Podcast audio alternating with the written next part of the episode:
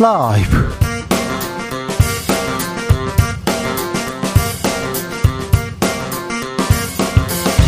2023년 1월 5일 목요일입니다. 안녕하십니까. 주진우입니다. 윤석열 대통령이 쏘아올린 중대 선거구제 도입 등 선거제 개편. 불이 붙었습니다. 이번 논의 어디까지 이어질까요? 이번엔 선거법 개정될 수 있을까요? 공직선거법 개정 논의 최일선에 있는 조혜진 정개특위 정치관련법 개선 소위원장과 이야기 나눠봅니다. 한미 당국 모두 북한의 핵 위협을 억제하기 위한 한미 공동 핵, 핵연습 부인했습니다. 한미 공동으로 핵 연습하는 건 아닙니다. 대신에 대북 핵 억제를 위한 모의 훈련하겠다, 검토하겠다 이렇게 얘기했는데요. 이게 무슨 얘기인지 아, 어떤 일들이 벌어진 건지 지금은 글로벌 시대에서 들여다봅니다. 독설의 시대입니다. 더 강하게, 더 나쁘게 얘기해야 주목받는다고 하는데, 당신의 말은 안녕하십니까? 대통령의 글쓰기 저자인 강원국 작가. 이번엔 말하는 법을 들고 돌아왔습니다. 정치권의 말, 말, 말. 어, 오염된 언어들 어떻게 바꿔야 하는지 고민해 보겠습니다. 강원국 작가와 함께 말입니다. 나비처럼 날아 벌처럼 쏜다. 여기는 주진우 라이브입니다.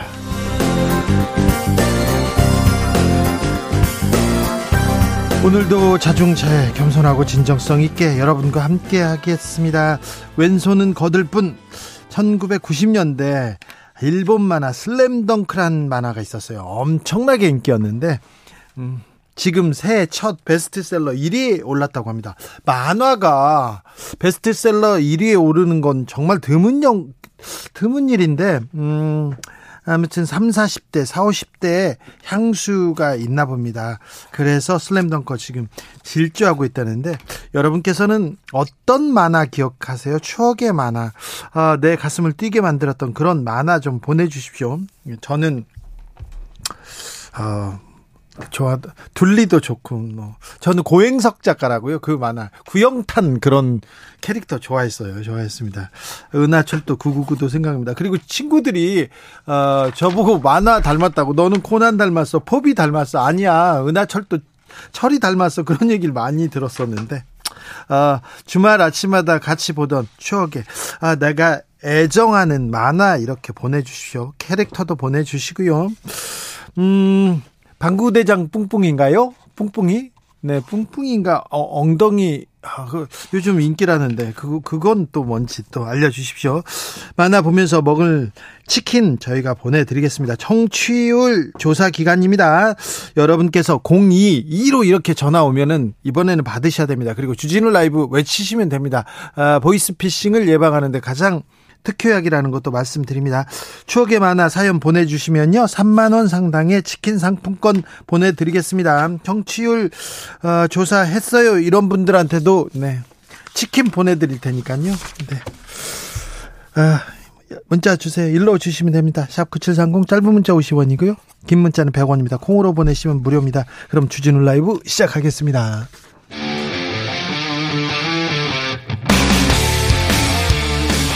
사보도 외길 인생 20년. 주 기자가 제일 싫어하는 것은?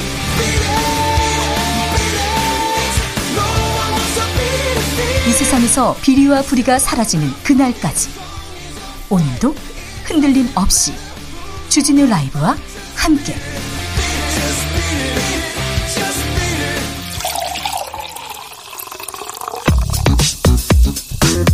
진짜 중요한 뉴스만 쭉 뽑아냈습니다. 주스. 정상근 기자 어서 오세요. 네, 안녕하십니까? 네. 방구대장 뿡뿡이가 아니라 엉덩이 탐정이었던 것 같아요. 윤 대통령 닮았다고 해가지고 인기가 있대죠. 아, 네. 어떤 만화 캐릭터 좋아하셨어요? 어떤 아, 만화 좋아하셨습니까? 아, 저는 이번에 개봉한 슬램덩크 무척 좋아했습니다. 아, 그랬어요? 네네. 그런 분들이 많대요. 그래서 지금 슬램덩크 개봉했어요? 영화로? 네, 영화로 개봉했다라고 하는데요. 네. 영화로 개봉하고 그래서 만화가 인기군요. 네. 알겠습니다. 북한 무인기 아, 대통령 경호구역까지 뚫었습니까? 네, 지난달 26일 우리 영공을 침범한 북한 무인기 중 한 대가 대통령 경호를 위해 설정한 비행 금지 구역을 침범한 사실을 군이 뒤늦게 인정했습니다.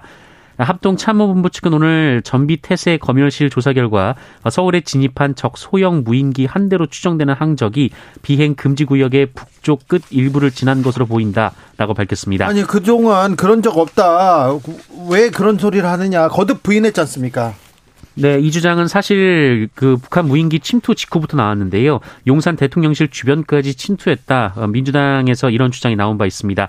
어, 그런데 이에 대해서 군은 사실과 다르다며 유감까지 표명한 바 있습니다.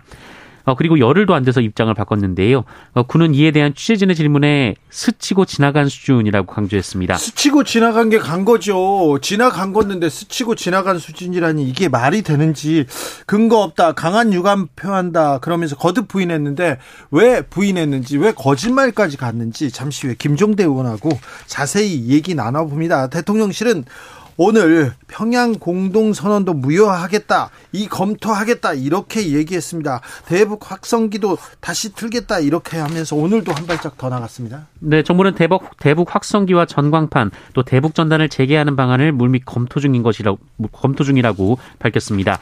통일부 당국자는 오늘 정부 서울청사에서 기자들과 만나서 이 남북관계 발전법 23조에 따라 9.19 군사 합의 효력 정지가 이뤄질 경우 남북관계 발전법 24조가 금지하는 행위들을 할 수 있는지 법률 검토를 진행하고 있다라고 밝혔습니다. 계속해서 대결 구도고요. 계속해서 긴장을 고조시키고만 있습니다.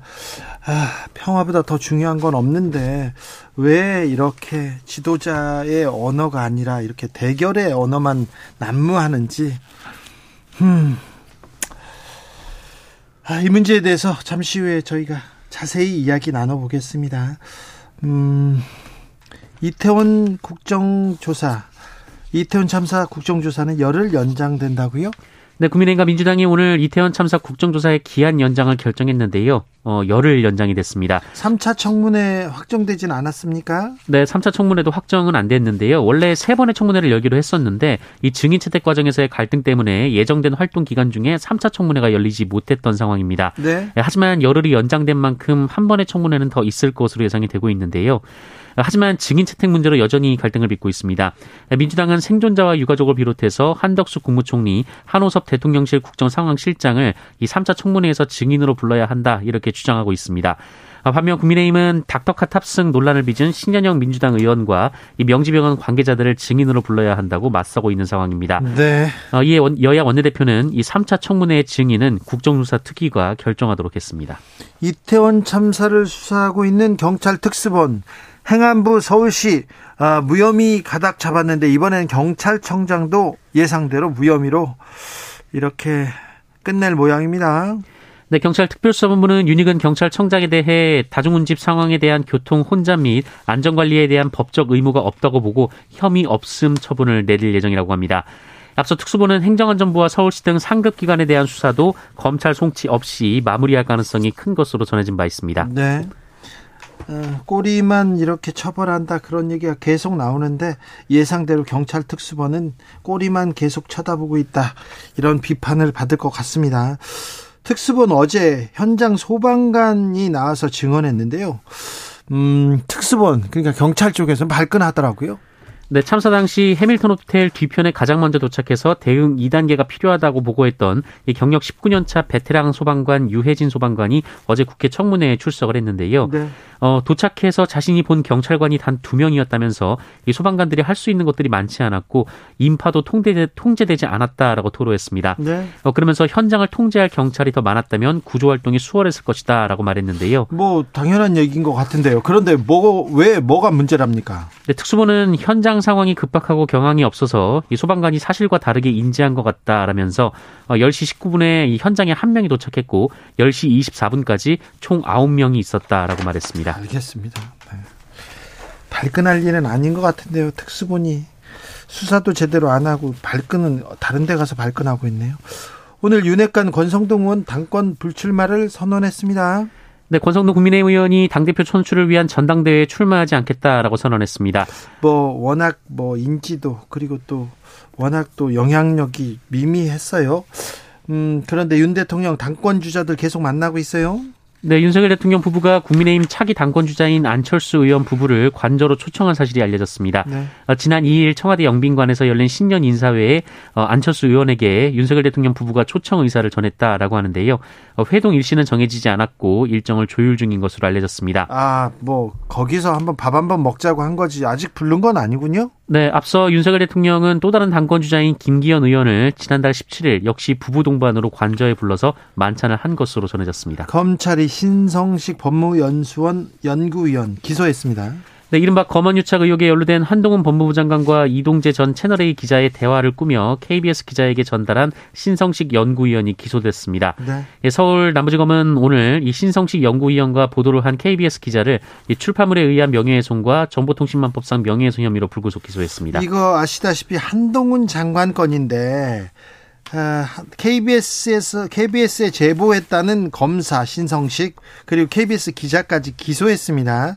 KBS는 어, 오보를 인정하고 사과까지 했는데 이거를 또 민영사 소송했어요. 한동훈 법무장관이 5억 손해배상 지금 소송을 해가지고 진행되고 있거든요. 그런데 법무부 장관 일을 검찰이 나서서 이렇게 기소한다. 기자와 어, 제보자라고 한 사람을 기소한다. 이거 검찰권의 사적 남용으로 비판받을 소지가 다분합니다. 유시민 전 이사장 건도 그렇고요. 정진웅 검사 건도 그렇고 어 문제 있어요. 뭐 사실과 달라요. 계속 고소 고발을 이렇게 계속 이렇게 남용하고 있다 이렇게 지적받을 수도 있는데 법무부 장관이 고소 고발하면 검사들이 열심히 할 수밖에 없죠. 그렇게 그러겠죠. 눈치도 보이는데 인사권자인데 이거 검찰권의 사적 남용으로 계속 이렇게 비판받아야 된다고 봅니다. 아, KBS에서 오보 인정하고 사과했어요. 그런데 이거를 민영사 소송까지 간다. 이거는 이런 일은 없었는데 하는 생각도 듭니다. 중국발 입국자 이렇게 이분 한 분이 도망갔어요. 그런데 잡혀가지고 오셨더라고요. 어, 이분 지금 어디까지 왔습니까? 네, 중국 국적의 40대 남성이 지난 3일 오후 10시 7분쯤 그 영종도 한 호텔 인근에서 코로나19 확진에 따른 격리를 거부하고 네. 도주한 일이 있었습니다. 네.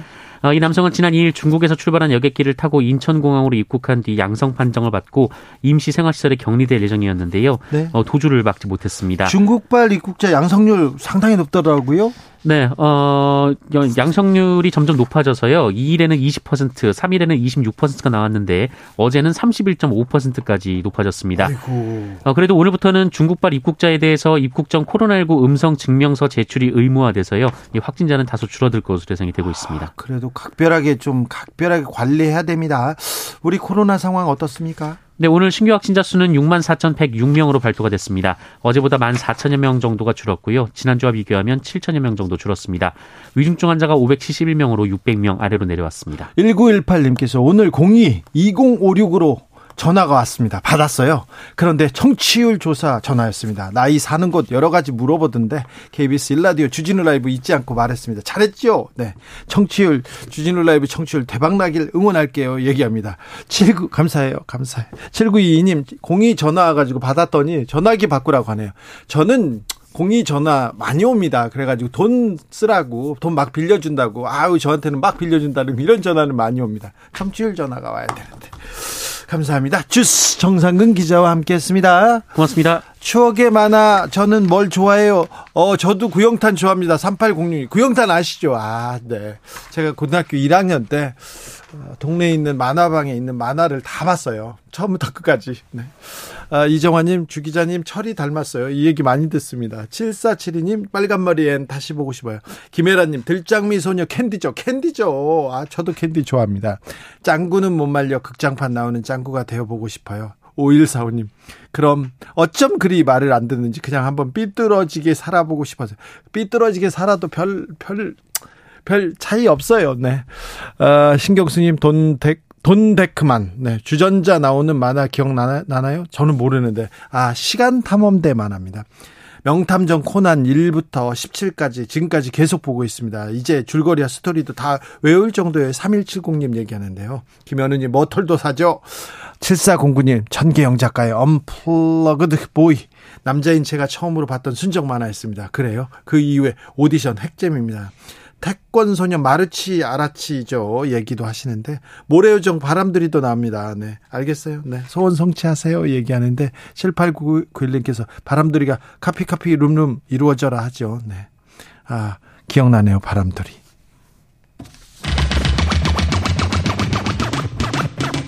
주진우 라이브.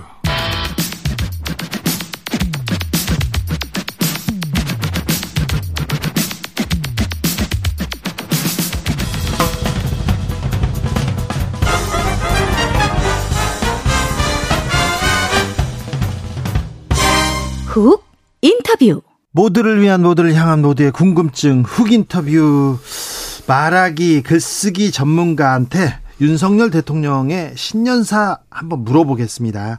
그리고 대통령의 말에는 어떤 것들이 담겨야 하는지도 물어보겠습니다. 청와대 연설 비서관을 지낸 강원국 작가 모셨습니다. 안녕하세요. 안녕하세요. 네. 예. 아, 잘 새해 복 많이 받으십시오. 예. 잘 지내고 계시죠? 예, 잘 지내고 있습니다. 네, 연말에 강원국에 결국은 말입니다로 돌아오셨습니다. 네. 네. 어떤 이야기를 담고 있습니까? 거기에 이제 부제로 예. 말의 혼돈 시대, 당신의 말은 안녕하십니까? 이렇게 물었거든요. 네. 정말 말의 혼돈 시대인 것 같습니다. 네. 온갖 그 반목과 질시와 대결과 혐오와 예. 어? 그런 말들만 난무하잖아요. 혐오의 얘기, 음. 혐오의 말을 음. 더 강하게 해야 사람들이 이렇게 그렇죠. 또 호응하고 막 그 사람들이 이렇게 반응하고 자기 진영을 더 결집시키고 네. 그 진영 안에서 박수를 받고 네. 어 존재감을 드러내고 네. 이렇게 되니까 그럴수록 더 극단으로 치닫고 그러니까 그 말의 어떤 대립이 더 격화되고 네. 그 과정에서 누군가 많이 상처받고 그렇죠. 어, 그렇게 되죠. 네, 참인이 거짓이니 그런 것도 중요하지 않게 계속해서 혐오를 쏟아붓고 있습니다. 음. 특별히 정치권들이 그렇게 하고 있어서 음. 아이들이 보고 배울까 이렇게 생각하는데 음. 음, 작가님 대통령의 신년사 어떻게 보셨습니까? 못, 못 봤는데요. 아, 못 보셨어요? 안 보셨어요? 아, 근데 그 예전에 이제 쭉 그 신년 회견이 있었잖아요. 네? 신년 이번에 회견도 없고 그 그래서 이제 누가 그걸 찾아서 듣지는 않잖아요. 네. 들리니까 네. 듣지. 아, 그렇습니다. 신년사를 일방적으로 이렇게 발표를 하시면 네. 사실은 저는 좋은 기회를 놓치는 거라고 생각해요. 그, 그, 아, 그, 그, 우리 회견 쪽으로 했으면 그 기회를 활용할 수 있었을 텐데 네. 그좀 안타깝습니다. 네. 아마 우리 국민 중에 신년사 제대로 들은 분이 몇 분이나 되실까 네. 생각이 듭니다. 어, 북한 도발에 대해서 음. 윤석열 대통령이 강경하게 얘기하고 음. 전쟁을 입에 올리고 그러면서 응징하라 도발에는 강경하게 대응하라 이렇게 얘기를 하는데 음. 이 대통령의 말은 어떻게 보셨어요? 사실 대통령의 말은 그러니까 국민을 불안하게 한다거나 어, 음, 그러니까 이 불안하기보다는 이제 그 안정감을 주고 네. 그 그러니까 국민들을 행복하게 하고 희망을 갖게 하는 말을 사실 해야 됩니다. 예. 근데 그 온통 말들이 불안을 부추기고 그 어떤 대립과 갈등을 일으키고 어, 이런 말들로 전철되기 때문에 사실 그 국민들이 지난 한 해 그런 얘기 들으면서 되게 피곤하고 네. 어, 그랬을 것 같습니다. 네. 올해도 계속해서 북하고 이렇게 대결 구도로 음. 저렇게 강경 발언을 쏟아내서 어떻게 하나 불안하다 음. 이런 사람들 음. 많아요. 그래서 뭐 어떤 음그 정말 전략적으로 네. 발언을 해야 되거든요. 예. 심사숙고해서. 예. 그리고 대통령은 더 그래야죠. 당연하죠. 네. 그리고 당연히 전쟁보다는 평화의 길로 가야 되지 않겠습니까? 네. 근데 대통령이 말이 어느 쪽을 향하고 있는가 굉장히 중요한 문제죠. 네. 결국 말이다. 대통령은 말로 국정을 운영한다. 말에 정책과 철학과 비전이 담기고 말로 공직 사회를 이끈다. 말로써 국민에게 위로를 주고 희망과 용기를 북돋기도 한다. 이래야 되는데 네. 조금 말을 해서 대통령이 사실 점수를 따야 됩니다. 말을 점수를 하면 점수를 잃기보다는 네. 그래야 국민이 행복합니다. 네. 아, 점수 따는 말을 좀 하셔서 그 점수 따는 말 다른 거 아니고 뭔가 희망을 주고 낙관적이고 긍정적이고 감사를 표하고 칭찬하고 예. 어 어떤 자신감을 심어주고 이런 쪽의 말의 비중이 커야 되는데 오히려 그 반대쪽으로 자꾸 가시는 것 같아서. 예. 예. 대통령 얘기는 아니고요. 음. 아닌데 제가 아는 분 중에 예, 예. 얘기를 할 때 꼭 비속어를 쓰는 분이 있어요. 음, 예. 비속어를 자주 쓰는 사람은 그 사람의 말은 왜 그럴까요? 그거는 이제 그 살아온 과정과 그분이 그동안에 처했던 환경에 영향을 받겠죠. 그런 비속어를 써도 네. 문제가 없었고, 네. 어, 그게 누가 지적하는 사람도 없고, 예. 뭐 그런 데서 쭉 살아온 분들은 어, 쓰죠. 비속어를. 비속어를 쓰면서 그게 오히려 이제 그 어떤 동료의식 그런 걸 이렇게 동질감을 이렇게 갖게 만든다고 생각하면서 그걸 막 쓰게 되죠. 네. 그 임자를 한번 만나야죠. 임자를 만나야 됩니다. 임자만 따끔하게 당해봐야. 혼나야 됩니다. 네, 그, 그 안 쓰지. 네. 그걸로 손해본 적이 없으니까 누가 지적하고 해서 문제가 된 적이 없으니까 계속 써왔던 거예요. 비속어를 쓰고 그러면 너 잘못하고 있다 주변에서 얘기를 해야 될 거 아니에요? 그동안 없었던 거죠 그런 사람이. 아 그래요? 네. 유흥수님께서 혐오를 조장하고 선동하는 생계형 방송인들이 문제입니다. 굳이 누구라고 얘기 안 할게요. 얘기하는데 그거 문제입니다. 0464님 앞뒤 가리지 않고 센 말 좋아하는 저 지도자라 걱정입니다. 이렇게 얘기하는데 어, 선생님이 지금껏 보시기에 아름다운 말을 하는 정치인이 있었습니까? 그러니까 정, 그 말이라는 게, 예. 그, 우리 말이 좀 거치냐, 거칠지 않냐, 예. 말이 뭐 수려하냐, 그 달변이냐, 이런 문제가 아니고, 네. 그 말의 내용이 그 말을 듣는 사람에게 어떤 뭐 도움이 되고, 어, 어, 그, 어떤 영향을 끼치느냐. 네. 이제 그것에 따라서 말에 좋고 나쁨이 있다고 생각합니다. 예. 누구 말을 들었는데 막 용기도 얻고 위로도 받고 뭔가 내가 모르던 것도 알게 되고 네. 그런 말이 좋은 말인데 당연히 제가 모셨던 분들은 다 그런 말들을 하시는 분이었죠. 그래요? 노무현 대통령, 김대중 대통령, 김대중 대통령. 네. 아 아름답지 않은 말을 하는 정치는 누가 보입니까? 아까 얘기하신 뭐 욕설을 한다거나 거짓말을 한다거나 어뭐 남 탓으로 돌린다거나 어, 책임지지 않고 늘 그 책임을 아랫사람에게 돌린다거나 사실 이런 말들이 책임지지 않는 말, 어, 그러고도 사과하지 않는 말, 네. 이런 게 아름답지 못한 말이죠. 예. 그리고 맨날 뒤에 가서 이제 뒷말 하는 경우, 네. 이미 지나간 시절에 대해서 아, 그때 그랬어야 하는데 그 탓이야 이러면서 이제 그리고 지금 당장에 너 네가 잘못해서 그래. 본인의 어떤 당사자 의식은 없고 자기 책임은 없고 그러니까 사과도 않고 예. 어 탓을 남으로 이렇게 돌리는 말 예. 사실 그런 게 제일 안 좋은 말 아닌가요? 잘못을 하면 네. 사과를 하면 되죠. 그렇죠. 네. 근데 자기가 당사자가 아니라고 생각하는 거죠. 내 잘못이 아니라고 생각하는 거. 자기는 그냥 심판자고 예. 나중에 결과를 가지고 평가하고 응징하는 사람이지 어, 내가 잘못한 게 아니죠. 아래서 누군가 이전에 누군가 뭔가 잘못을 한 거죠. 그러니까 사과할 일도 없는 거죠. 자기 잘못이 아니니까. 어, 이 사안을 어떤 사안을 객관적으로 자기는 다른 곳에서 쳐다, 쳐다 보는 심판자가 돼버리는 거네요. 그렇죠. 늘은 늘 그런 입장에 서 있던 분들은 그런 시각으로 접하는 거죠. 그리고 사실은 지도자가 되려면 네. 좀 자아를 확장해야 되거든요.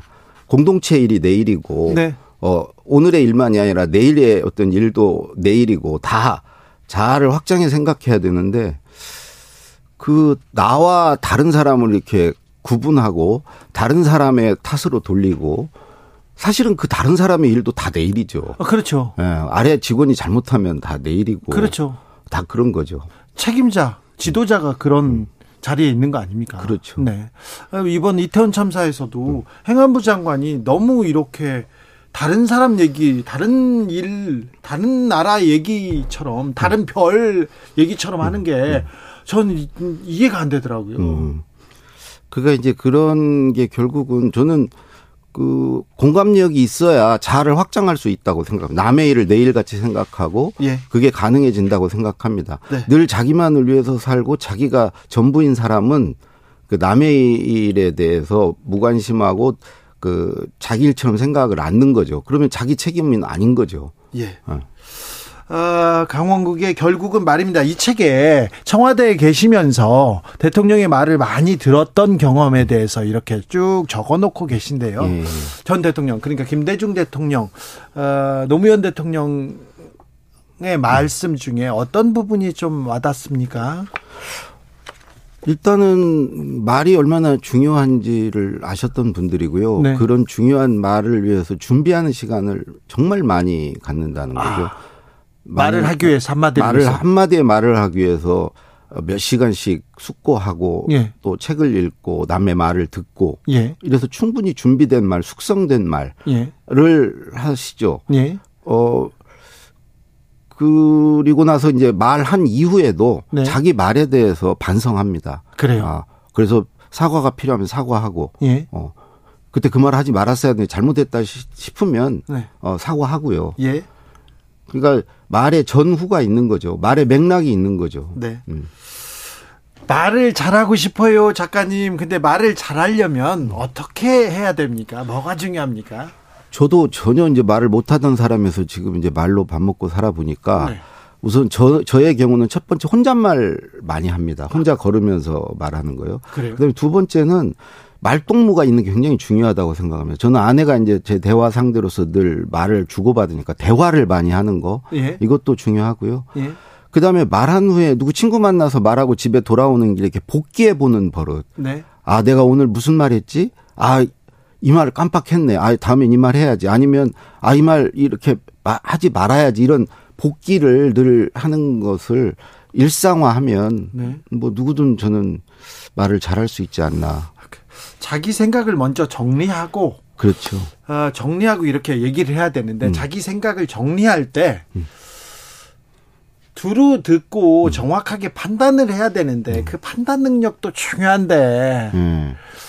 그러니까 이제 들었을 때 그걸 이해하는 건 기본이고 그걸 요약할 수 있고 분석할 수 있고 비판할 수 있는가. 예. 이제 그게 잘 되면은 결국은 이제 말을 잘할 수가 있죠. 방법은요. 예. 내가 생각할 때 주진우 기자 참 말 잘한다고 생각하거나 그러면 그런 사람의 말을 계속 반복해서 듣는 겁니다. 네. 뭐 유튜브라든가 이런 방송을 통해서 네. 계속 듣다 보면은 담게 되고요. 네. 어, 흉내낼 수 있게 되고 네. 말을 잘하게 되죠. 전 말을 못해요. 그래서 거, 걱정이에요. 반면교사 해야 되죠. 네. 어, 우리 주기자 같이 말하지 말아야 되겠다. 아 그렇습니까? 네. 네. 아 저는 말하는데 뭐가 좀 문제인 것 같습니까? 네? 말하는 일이 좀 두서가 없다고 할까요? 아 그래요? 네. 이방 방 인터뷰 그러니까 1, 2, 3, 4가 전혀 관계 없이 아니 말의 진정성도 느껴지고 네. 아는 것도 많으시고 한데 그리고 어떤 열정도 있고 정의감도 있고 다 있는데 네. 음 그러다 보니까 네. 어 이제 두서 없이 네. 이렇게 막 그 정리가 좀 덜 된 느낌에. 알, 근데 그 날 것이 좋습니다. 네네. 네. 오히려 반성하겠습니다. 네. 집에 가면서 혼자말로 해, 해 얘기해보고 뭐가 부족한지 그렇죠. 평소에 그걸 많이 해보셔야 돼요. 알겠습니다. 제가 작가님 책 줄 쳐서 잘 읽었는데 네. 앞에서 이런 식으로 얘기하니까 네. 저도 작가님 얘기 하나 해야 되겠습니다. 자 정혜경님께서 작가님 말할 때요 에 하고 뭐 추임새 같은 거 말 쓰는 사람 있지 않습니까? 네. 이거 버릇 고치려면 어떻게 해야 됩니까? 간단합니다. 모니터링 해보시면 돼요. 자기, 자기 말을 녹음해가지고 요즘 스마트폰 좋지 않습니까? 그런데요. 네. 자기 목소리 듣는 게 그게 쉽지 아, 쉽지 않죠. 그렇죠. 근데 그걸 참고 네. 한번 들어보세요. 들어보면 그러면 거슬리는 부분이 있거든요. 예, 예. 어, 그거 이제 바로 고칠 수 있습니다. 그렇습니까? 네. 네. 저는 제 방송 못 듣거든요. 잘 저도, 들어야 저도 그래요. 그래요? 네. 음. 저는 아버님이 모니터링 해주십니다. 아, 그렇습니까? 네. 네. 알겠습니다. 자. 대통령의 말 계속 지금 그 지적을 받고 있는데 대통령도 모든 분야를 잘 알지 못하는데 음. 주변 전문가들한테 좀 잘 들어야 될 텐데 음. 어, 작가님 보기에는 어떻습니까? 그 말을 잘한다고 생각하는 분들의 특징이 잘 안다고 생각해요. 네. 그래 남의 말을 안 들어요. 네. 근데 제가 지난번에 그 수해 현장 때도 그렇고 이태원 참사 현장 때도 보면은 전혀 안 듣고 오신 것 같아. 네. 상황 파악이 안 된 것 같아. 네. 기본적으로 사실 확인부터 하고 오셔야 네. 되는데 그것만 봐도 참 안 듣는구나. 네. 누가 뭐 어떤 분이 그러셨더라고 뭐 100분 얘기하면 90분을 혼자 얘기하시고 예. 뭐 그런다 실제로 그러지 않는가 예, 걱정이 됩니다. 알겠습니다. 여기까지 들을까요? 예, 예. 네. 어, 새해 예. 네. 어, 덕담 하나 해주고 가십시오. 아, 올 한 해 뭐 여러모로 어려울 것 같은데요. 네. 어, 우리 이제 봄이 멀지 않았으니까요. 네. 잘 견디면서 서로 격려하면서 네. 이렇게 좀 이 시기를 잘 넘겼으면 좋겠습니다. 알겠습니다. 예. 말씀 감사합니다. 네. 결국은 말입니다로 들어왔습니다. 강원국 작가와 함께했습니다. 감사합니다. 고맙습니다. 교통정보센터 다녀올까요, 오수미 씨?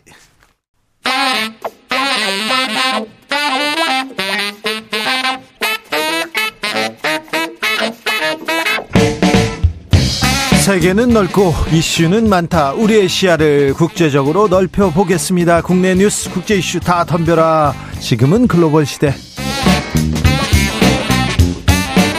국제적 초크의 세계로 들어가 봅니다. 군사 외교 안보 전문가 김종대 전 의원. 안녕하세요. 안녕하십니까. 세계적인 평론 스케일 임상훈 인문결 연구소장 어서 오세요. 네, 안녕하십니까. 네. 속보 말씀드립니다. 국정원에서 북한의 리용호 숙청 확인됐다고 합니다. 처형 여부는 확인 안 된다고 하는데 어, 북한 무인기 관련된 거 아닌가 이런 얘기도 있고요. 아닐 가능성도 있다 이런 얘기 나옵니다. 의원님 어떻게 보셨어요? 예, 리용호는 외교관이기 때문에 네. 아마 북미 협상 실패 이후에 어, 북한 외교 라인들에 대한 어떤 전면적인 그 문책이 따르는 일환이라고 보고요. 예.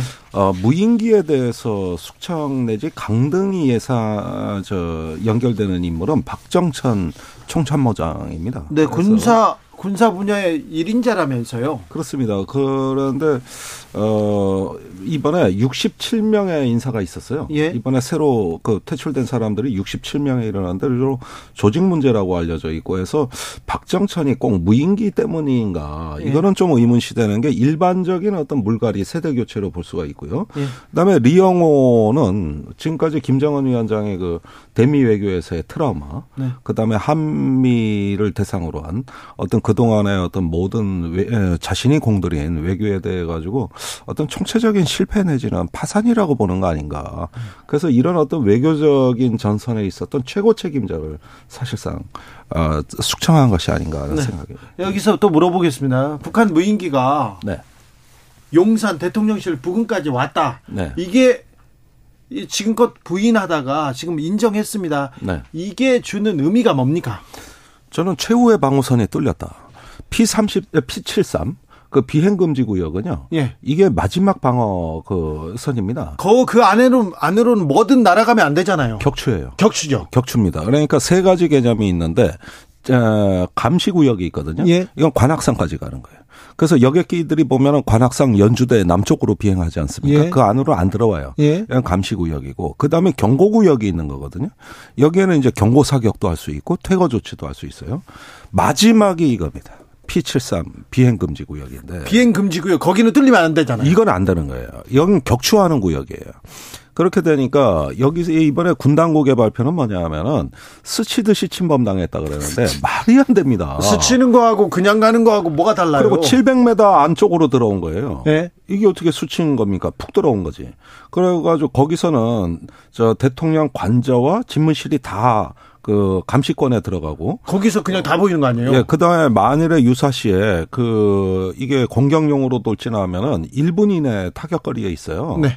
그럼 여기는 마지막 그 방어선이라고 봐야 되고 여기가 침범당하면은 비상경호 사태를 발령해야 돼요.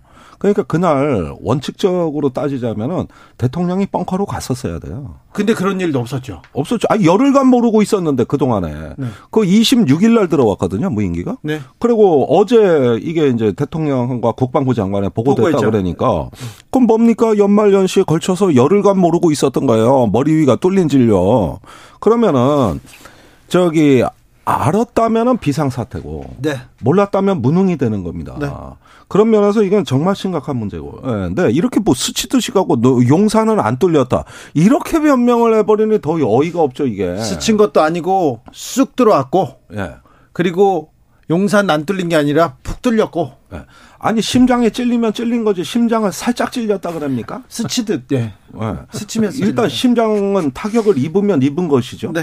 그래서 이러한 부분들에 대해 가지고는 군이 정직하지도 못했고 네. 또 이번에 이 저 침범 사실을 알게 된 것도 야당의 의혹 제기가 있었음에도 불구하고 김병지 의원이 계속해서 의혹 제기를 했는데 계속 거듭 부인하고 심지어 군 관계자 이적 행위라고까지 했어요. 그 거짓말한 거잖아요. 발언에 대해서 거짓말한 거잖아요. 그랬는데 이번에 그 합참의 전비 태세 검열실이 작전 검열을 한 겁니다. 여기가 원래 하게 돼 있어요. 그러고 보니까 예하부대라고 하는데 아마 수도방위 사령부에서 이 작전을 관장하는데 예. 거기에서 그 항적에 표시된 것 중에서 의심스러운 건 빼버리고 네. 좀 확인된 거, 유효한 거, 뭐 이런 것만 추려서 보고를 한 것 같아요. 그러니까 누락이 된 항적이 있는 건데 이걸 뒤늦게 발견한 거거든요. 그러면 제가 이해가 안 가는 게 이건 경호처하고 시스템 연결이 안 돼 있냐. 또 대통령실에 위기관리센터가 있단 말이에요. 예. 그래서 군의 망이 다 깔려 있다고요. 네. 그리고 방공망도 MCRC라고 해서 어, 국가 방공망이 다 시스템이 연결돼 있거든요. 네. 그런데 이 위기관리센터가 이번에 역할도 없고 경호처도 모르고 있다? 그러면은 그 애시 당초 이런 걸 준비 안 한 상태에서 집무실 이전한 그 폐해가 예. 이제 드러나고 있는 거예요. 그때 당시에도 경호 대책 마련하고 작전 개념 수립하고 준비가 되면 가야 된다 그러는데 그때 경호처장 뭐라 그랬습니까? 이제는 현대화되고 지능화된 경호 체제지 옛날식 경호 체제가 아니다. 예. 충분히 방어가 된다.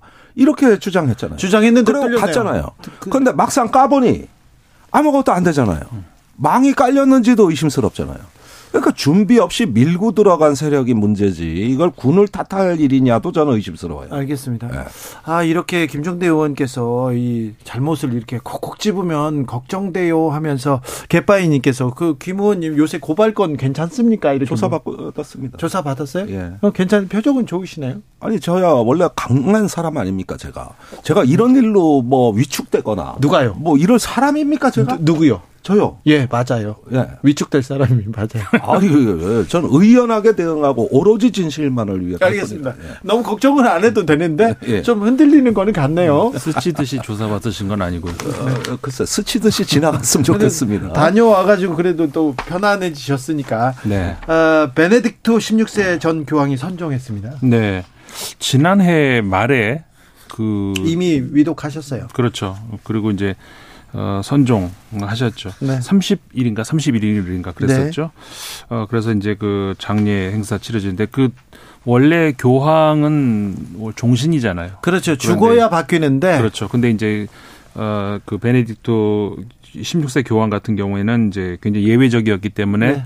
어, 장례를 현 교황이 그 맡아서 하는 그런 그것도 굉장히 이제 네. 예외적인 일이었고 매우 훌륭하신 결정이라고 봅니다. 그 물러나신 게 네, 물러나신 음. 게 저는 그 베네딕토 교황이 가장 치적으로 이렇게 평가받아야 된다고 생각합니다. 네, 그 현 교황하고 이제 여러 면에서 이제 많이 구별이 되죠. 네. 그 좋게 표현했을 때 굉장히 원칙주의자고 네. 교리를 어, 아주 가장 중요시하는 어떤 그 교리 원칙주의자라고 할 수가 있는 것이고. 그 보수주의자고 바티칸주의자고 그랬죠. 그렇죠. 네. 그 근데 임기 동안에 좀 여러 가지 그러니까 문제가 많이 있었어요. 네. 그러니까 교리 원칙주의자라고는 하지만 굉장히 그 저 예를 들어서 그 아동 그렇죠. 그 교계 아픔이나 상처는 계속 외면하고 네. 그런 네. 것에 대해서 진상 규명도 요원했어요. 그렇죠. 그 성 문제와 관련돼서 굉장히 그 그좀 뭐라고 할까 그 교단에서 부끄러운 부분 그런 네. 것들을 네. 계속 묻어놓고 묻어놓고 이런 것들이 결국 그 임기 기간 동안에 굉장히 많이 불거졌던 그런 문제도 있었고 어 그럼에도 불구하고 어쨌든 간에 그그 그 문제가 본인 이제 건강 문제가 됐던 무슨 네. 문제가 됐던 문제가 됐을 때 어, 물러나는 모습은 아, 그렇죠. 아름다워 높이 사야겠다. 네. 네, 그 부분은 또 존중합니다. 두 교황이라는 그 영화가 영화에. 있어요. 네, 네, 있는데 한번 보시면 보시고 프란체스코 교황 관련된 책을 한번 읽으시면 아, 바티칸이 그리고 이 교황이 어떻게 어떻게 생각하고 있다. 여러분한테 많은 그 생각할 점을 던져줍니다. 어, 김종대 의원님, 네. 그건 물어볼게요. 그러니까 한미 양국이 북한 뭐 북핵 아니죠. 핵 공동 연습은 안 하는 거죠. 아닙니다. 아니야. 이건 제가 참 답답한데 네. 핵 공동 기획, 핵 네. 공동 연습. 네. 안 됩니다, 이건. 아니, 이거는 절대 안 받아들여요. 이거는 바이든도 no라고 했고 네. 한국은 핵을 가진 나라가 아니기 때문에 핵 공동 연습은 없습니다. 음. 다 얘기를 하는데 근데 네. 왜 대통령이 네. 조선일보 인터뷰에서 핵 공동 대응 연습 음. 어 joint nuclear exercise 이 얘기를 정확하게 했을까요? 그러니까 거슬러 올라가면 작년 9월 24일 날 대통령 후보 시절에 네. 안보 정책 공약 발표회를 가졌죠. 그때 핵 미국과 핵을 공유하는 어, 공약이 많이 나옵니다. 예. 즉각 미국의 그 국무부에 어, 한국 일본 담당 부차관보가 즉시 하루 만에 입장을 내놓습니다. 모 대선 후보의 안보 공약을 지지하지 않는다. 무엇보다 놀라운 것은 미국의 핵 정책에 대한 무지합니다. 네. 예, 이렇게 얘기해서 완전히 깔아뭉갰어요. 예. 그런데 지금 대통령이 되셔가지고 그 당시와 유사한 말을 하고 계시는 거거든요. 그러니까요. 이렇게 정확한 워딩을 하고 있어요. 예. 그리고 미국은 한 번도 응답하진 않았습니다. 그런데 그날 조선일보 인터뷰에선 미국도 긍정적으로 검토하고 있다. 네. 네. 논의가 되고 있고 긍정적이라는 거거든요. 예. 기절할 얘기입니다. 이게 저기 그 미국 핵무기가 우리 거라는 얘기예요. 미국 핵에 대한 사용권, 소유권, 통제권의 일부를 우리가 같이 참여해서 행사한다는 얘기가 되는 거거든요. 예. 그런 핵 공유가 있나요? 전 세계에 없어요. 근데 그때 당시와 지금 비슷한 이야기를 하고 계시는 거죠. 그러니까 이런 부분들이 미국 핵 정책에 대한 단순한 무지일까 하는 건 의문도 있습니다만은 자꾸 이렇게 되면 미국이 이게 심각해집니다 지금. 예. 어떻게 이거 긍정할 수도 없고. 예. 어? 그렇다고 동맹국 대통령이고 말이죠. 네. 그래서 이 부분에 대해서는 여러 번 뭐 팩트 체크를 제가 얼마든지 해드릴 수도 있는데 전혀. 미국 핵은 예. 공유되지 않습니다. 네. 예. 그리고 나토하고 핵 공유는 나토는 미국 핵에 대해 작전 통제하는 것이 아니고 네. 사후 평가 회의에만 들어가요. 그래요? 예. 네. 그걸 핵공유라고 얘기하는 거예요. 자, 그런 나토식 핵공유도 지금 안 되고 있어요. 근데 조선일보 인터뷰할 때그 네. 그 자리에 조선일보 정치부장, 사회부장 이런 분들이 여러 명 앉고요. 네. 이쪽 보면요. 홍보수석을 비롯해서 그 옆에 김태효 1차장이 앉아 있어요. 네.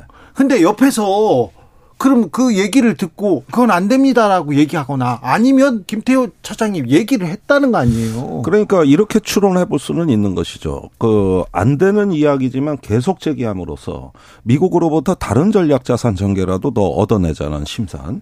예컨대 박정희 대통령이 그 무모한 핵 개발을 추진하지 않았습니까? 예. 예, 이렇게 해 가지고 본인은 몰락했으나 그러나 어쨌든 미국이 한국에 대한 부담을 느끼게 된 거거든요. 이런 식의 어떤 그 트릭이라면은 그건 뭐 정치적으로는 그럴 메시지도 있을 수 있겠다 생각되지만 안보라는 것은 진실에 기초해서 일관되고 있는 그대로 정책을 수립해야 국민들이 합리적이라고 느끼는 건데 말이 앞서면 이거 어떻게 됩니까? 나중에 양치기 소년 되는 거잖아요. 그게 확전 불사 발언 압도적 전쟁 준비에서도 똑같이 나온 거 아닙니까? 네. 네. 아, 좀 국민은 불안합니다. 지금 요새 계속 쏟아지는 강경 발언에 대해서요.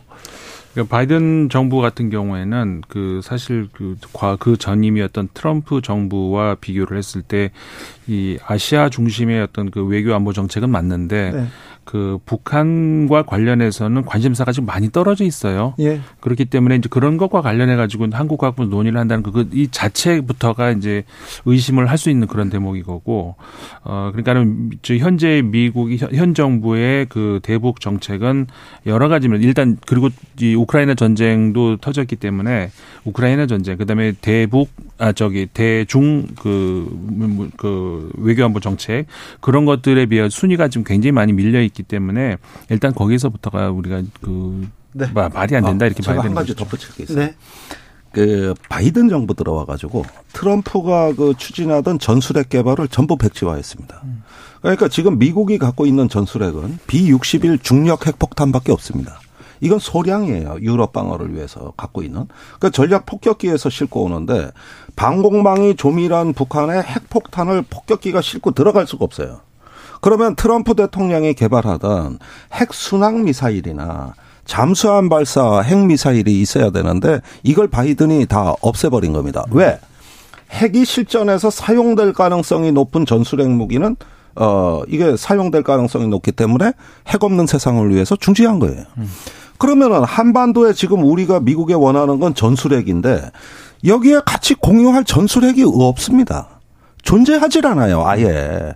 그런데 무슨 핵 기획 그룹을 하고 계획을 수립하고 연습을 하는 거죠? 네. 대상이 뭐냐 이게 대상이. 네. 네. 자, 중국 코로나 상황 점점 심각해집니다. 우리한테 미치는 영향이 아, 결코 적지 않아서 저희는 계속 걱정하고 있습니다. 어, 전 세계적으로 우리나라처럼 그 중국발 그 관광객들을 통제하는 그런 나라들이 있고 많이 이제 점점 늘어나고 있죠. 그다음에 또 반대로 받아들이겠다는 나라들도 좀 많이 나오고 있어요. 그러니까 각자의 목표가 다르기 때문에 그러는 건데 어, 유럽 같은 경우도 예를 들어서 프랑스 같은 경우도 어, PCR 검사를 의무화했고 네. 중국 네. 중국에서 출발하는 모든 그 여행객에 대해서 근데 이제 그 PCR 검사의 목적을 어, 프랑스 보건부 장관이 그렇게 밝혔어요. 이게 중국인들을 통제하겠다는 의도가 아니고 네. 과학적인 목표다 이런 목적이다 그렇게 얘기를 했거든요. 예. 과학적인 목적이다 이게 무슨 의미냐면은 한마디로 말해서 중국 에서 지금 벌어지고 있는 코로나 관련 사태에 대해서 전혀 모르고 있다는 얘기예요. 알 수가 없다는 점. 그러니까 한마디로 과학자들 사이에서도 공유가 안 되고 있다는 네, 것이죠. 믿지 못하죠. 네. 물론 이제 뒤늦게 중국에서 조금씩 공유를 하기는 시작은 했지만 그건 최근에 와서 일이고 지금까지 무언가 중국에서 오미크론 그 하위 변종이 있기는 있는 것 같은데 정확하게는 뭔지 모르겠다는 것이 아직까지도 그 유럽 아까 말씀드렸던 프랑스 같은 경우도 그런 거거든요. 과학, 우리는 과학적인 지식이 필요하다는 거예요. PCR 검사를 하는 이유가. 그만큼 지금 공유가 안 되고 있다는 것이죠. 그게 이제 가장 큰 문제라는 것이고 뭐 근데 아까 말씀드렸던 몇몇 나라 인도네시아 같은 경우에는 오히려 중국 와라 받아들이겠다 이렇게 했는데 거기는 원래 그 중국 그 관광객들의 어떤 수입으로 굉장히 그 큰 짭짤한 재미를 보던 나라인데 뭐 200만 명씩 뭐 1년에 이렇게 오던 게 코로나 기간 동안에 뭐 몇, 7만 명? 뭐 이렇게 왔다는 거거든요. 네. 그거를 어떤 뭐 회복해 보겠다고 이렇게 하는 모양인데 글쎄요. 그게 좋은 결정인지 모르겠습니다. 어떻게 보고 네. 계세요? 지금 저기 블룸버그 통신 보도는 하루 사망자를 9천만 9천 명 정도 발생할 거라고요. 어, 추정을 하더라고요.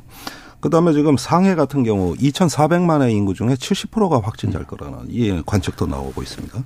그런데 중국의 지금 그 사망자 통계가 이게 입원을 해서 호흡곤란으로 죽어야 사망자로 보는 거거든요. 네. 그러면 다른 증세도 있을 수 있는 거고 예. 아니면 집에서 사망했을 수도 있는 겁니다. 예. 예. 이게 다 누락되는 것 같아요. 네. 그러니까 환자 수, 중증 환자, 사망자 이런 어떤 통계를 믿을 수 없기 때문에 이게 세계 보건기구가 이 점을 지적한 거고 그다음에 백신을 안 받고 있어요. 이제 유럽에서는 그 mRNA 백신, 메신저 네. RNA 백신을 제공하겠다고 했는데 중국 정부는 안 받고 시노팜 자기네 거 쓰겠다는 건데. 아이고. 그 효과가 60%대거든요. 네. 반면에 mRNA 백신은 80%대예요. 그러니까 이런 어떤 정책이 복합적으로 총체적인 실패를 구성하고 있다. 그런 점에서 이제 해외 관광객 자유롭게 보낼 테니 받아달라 그러면 지금 우리나라도 이거 중국 그 입국자들 그 양성 판정률이 계속 올라가고 있습니다. 지금 30%대로 30%대로 올라갔어요. 네. 그런데 네. 중국이 이 이 기회에 음. 코로나 이번에 한 번에 다 걸려가지고 그러면 한 보름 한 달 있다가는 좀 나아지지 않을까요? 아, 글쎄 뭐 워낙 인구가 많기 때문에 그렇죠. 예. 그것도 뭐 그래가지고 어느 세월에 그렇게 네. 될지 마지막으로 묻습니다, 김정대 의원님. 네. 북한의 무인기가 비행 금지 구역을 침범했습니다. 뚫었어요. 네. 용산이 뚫렸습니다. 네. 대통령실을 촬영했을 가능성도 있다. 국정원에서는 이렇게 얘기합니다. 예. 대책을 세워야 될 거 아닙니까? 누군가는 책임져야 될 거 아닙니까? 아니 그런데 그 사실도 모르고 있다 열흘 만에 알 정도니. 네. 이, 이러면은 북한은 앞으로 계속 교란할 거예요. 풍선이나 새떼에 섞여서 날라보낼 수도 있는 거고요. 이렇게 되면은 이게 이제 경호 계획을 처음부터 백지 상태에서 다시 짜야 돼요. 군제 작전 계획도 다시 짜야 되는 거예요. 미사일 쏘는 것보다 훨씬 효과 있다 생각할 거 아니에요, 북한에서. 아, 그렇죠. 그러니까 이번에 이거는 김여정 노동당 부부장이 11월 24일 날 담아 네. 어, 서울. 문재인 때만 해도 서울은 관역은 아니었다. 네. 그런데 이게 관역이라 그러니까 이게 표적을 이제 찾는 건데, 그리고 감시권에 서울을 두는 건데, 이렇게 되면은 이 전략 균형, 세력 균형이 바뀌는 거란 말이죠, 이게. 이러니까 이거는 용산 집무실 이전할 때부터 예고된 가장 우려했던 취약점이 지금 드러나는 거예요. 자, 집무실 어. 이전에 취약점을 지금 노출했다. 그러니까 군에 준비할 시간을 안 주고 밀고 들어오니까 이게 군의 잘못만도 아니라는 거예요. 아, 제가 네. 보니까. 군의 잘못만 그렇죠. 군한테 다 책임지라고 또할 수도 없네요. 책임을 못 지게 했잖아요. 네. 여유를 안 줬잖아요. 군이 비킬 네. 시간을 안 줬잖아요. 그걸 안 준 거예요. 그래서 장비와 작전 개념, 충분한 안정화 기간을 거친 다음에 이 용산 시대가 가동이 됐어야 되는데 어느 날 갑자기 날벼락처럼 들어와가지고 그리고 다 된다 그러고 들어왔어요 또 그때 어떤 전문가들이 이걸 검토했습니까? 수방사 경호처 관계기관 협조회의 한 번 했습니까? 없었어요. 위기관리센터는 또 어디로 도망간 거예요? 한 번도 역할한 적 없어요. 한 번도.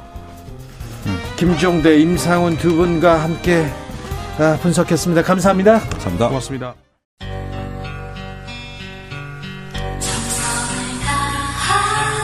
정성을 다하는 국민의 방송 KBS 주진우 라이브 그냥 그렇다고요.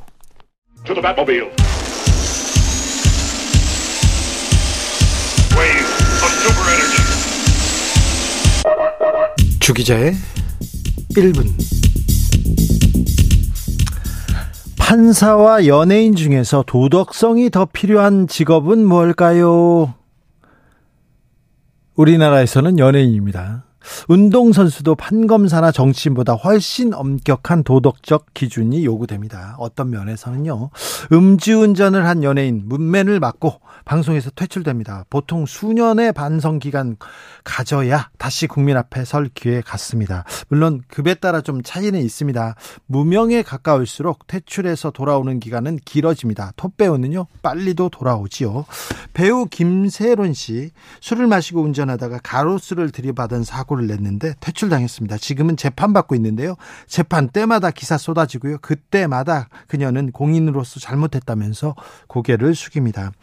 음주 재범일 경우 상황은 더 심각해집니다. 퇴출 기간 몇 배 길어지고요.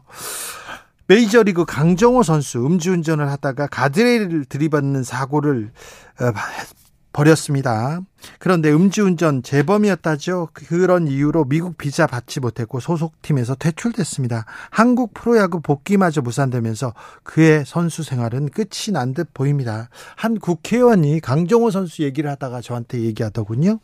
강정호가 정치인이었다면 정치인이었다면 아무런 문제가 되지 않았을 텐데 고개를 끄덕일 수밖에 없었습니다. 무면을 무면허 운전을 하다가 적발된 판사가 있습니다. 이 판사는요 음주운전으로 적발돼서 지난 2022, 2020년 면허가 취소됐습니다. 그런데요 지난 4월 서울 서초구 법원 부근에서 강남구까지 약 2km 무면허 운전하다가 적발됐습니다.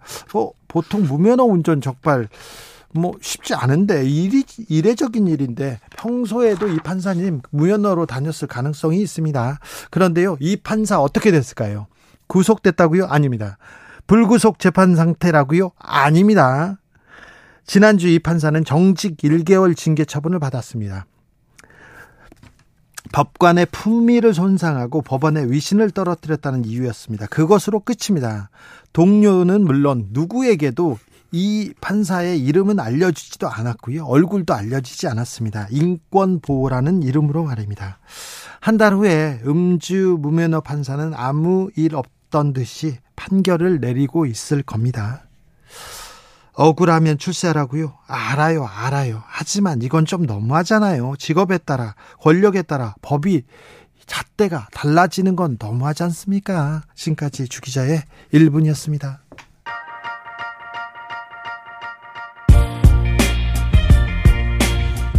Sam Smith, Baby You Make Me Crazy.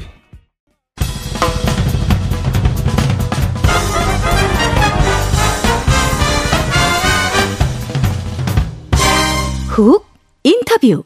훅 인터뷰 이어가겠습니다. 선거법 개정 논의에 불이 붙었습니다. 지역 구도 타파하고 승자 독식 구조도 타파해야 됩니다. 정치 양극화 타파해야 되는데 대안이 될 수 있는 선거제도 무엇인지 여당 야당 선거법 바꾸긴 바꿔야 되는데 다 조금 셈법이 다른 만큼 어, 걱정도 앞섭니다. 자, 훅 인터뷰 오늘은 국회 정치 개혁 특별위원회 정치관계법 개선 소위원장 맡고 있는 국민의힘 조혜진 의원 모셨습니다. 안녕하세요. 예, 반갑습니다. 조혜진입니다. 네.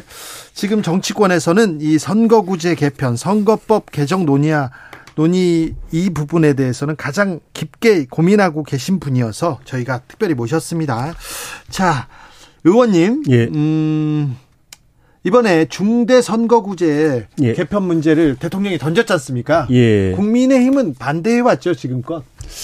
어, 정확하게 말하면 이 선거구제 개편 문제가 여야 포함해서 국회에서 진지하게 논의된 적이 별로 없었기 때문에 예. 각 당의 당론도 정해지지 않았어요. 예, 없다고 봐야 됩니다. 네. 예, 그럼 그, 그, 그래 그러면 국민의힘 기조는 뭡니까? 선거법을 바꾸기는 바꿔야 된다. 여기에는 지금 동의하시죠? 그거는 이제 전수조사가 안 된 상황이지만 네. 여야 포함해서 지금 이 선거구도 좀 전에 말씀하신 그런 그 극한적인 대결 구도 네. 또 지역 할거 구도 네. 그리고 진영으로 이제 분열된 정치 네. 어, 이런 정치가 더 이상 이대로는 안 된다고 하는 문제인식은 뭐 여야 공통인 것 같아요. 네네. 네. 어, 해결을 해야 되는데 해결하는 데 있어서 이렇게 여러 가지 방안 중에 열쇠는 결국 선거구제다. 네. 요것도 다수의 의원들은 100%는 알지 모르지만 다수의 의원들은 공감하시는 것 같고. 예. 근데 그 선거구제 개편의 대안이 뭐냐 하는 부분에 있어서는 네. 이제 논의 시작인 단계라서 네. 어, 각 당 입장도 정해진 거에 없고 개별 의원들의 의견도 좀 다양할 수 있다고 보고 네. 다만 이제 대통령께서 중대선거구제 말씀을 하시고 예. 국회의장께서 또 비슷한 생각을 또 거듭 이제 피력하시니까 네. 중대선거구제라는 게 먼저 이제 부각이 되는데 네. 어, 해결 방법, 방법으로서 선거구제 개편이 꼭 중대선거구제만 있는 건 아니기 때문에 네. 어, 일단 논의를 해봐야 할것 같습니다. 네. 그, 그동안 민주당이 중대 선거구제 도입 찬성했고 예. 국민의힘이 반대 입장이었던 건 아닙니까? 그건 뭐 당론 자체가 없었기 때문에 네. 개별 의원들 간의 의견의 차이라고 봐야 옳지 않나 싶습니다. 그런데 예. 국회의장 대통령이 이 예. 화두를 던졌다고 해서 선거법 개정될까요? 이게 당도 당론도 중요한데 예. 국회의원 한 사람 한 사람이 또 생각이 다르잖아요. 그렇죠. 네. 이번엔 좀 바꿀 수 있을까요? 그래서 이제 국회의장께서 김진표 의장님께서 전원위원회 소집 가능성을 내비치신 게각 네. 예, 당의 당론이 하나로 이 정리가 안 될 경우에 네. 예, 그러면 300명 전체를 놓고 여야 할 것 없이 개별 의원 입장에서 의견 다 말해가지 어 발표하고 네. 거기서 다수 쪽으로 가자라는 예. 취지인 것 같아요. 네. 그렇지만 일단은 그 협상이 쉬우려면은 각 당의 의견이 하나로 정리가 되는 게 그렇죠. 쉽기 때문에 네. 그 시도를 먼저 해볼 것 같습니다. 네. 유불리만 따져보면 예. 국민의힘은 중대선거구제 나쁘지 않지 않습니까? 어, 지금까지는 좀 전에 말씀하신 뭐 당론으로 반대는 없었지만은 우리 어, 앵커님께서 말씀하신 대로 어, 국민의힘은 그동안에 이 반대처럼 보였다라고 어, 보실 수 있는 부분이 예, 예. 예, 지금도 그렇지만 네. 예, 예, 중대선거구제를 도입하면 영남에서는 민주당에게 우리가 의석을 많이 내주는 반면에 호남에서는 우리가 가져올 의석이 없다라고 하는 그 분석 때문에 그런 것이거든요. 네. 그래서 어 이제 그 반대하는 분들 중에는 여전히 그런 걱정을 갖고 계신 분들이 계신데 네. 예, 반면에 이제 수도권에서는 우리가 어, 의석을 가져올 수 있는 여지도 있기 때문에 예. 그런 걸 합산해 보면 전체적으로 우리가 손해냐 이익이냐 그걸 따져볼 필요가 있는 거죠. 네. 예. 승자 독식, 지역 예. 구도 뭐 이런 걸 좀 타파할 수 있는 예. 아, 선거제는 필요하다. 소선거구제는 좀 타파해야 된다. 여기에는 공감합니까? 국민의힘에서? 어, 뭐 지금 말씀, 말씀드린 것처럼 민재 논의의 시작이고, 예. 개별의, 저희는, 어, 의원총회를 열어서 개별 의원들의 의견을 확인하는 것도 없기 때문에 네. 다알 수는 없지만은 네. 제가 느끼는 감에 다수가 예. 어, 현재 정치는 문제인데 네. 그 문제의 상당 부분이 소선거구제에서 기인했다. 네. 하는 분, 그 문제인식은 갖고 계신 분이 에, 많지 않나 싶습니다. 그래요? 예.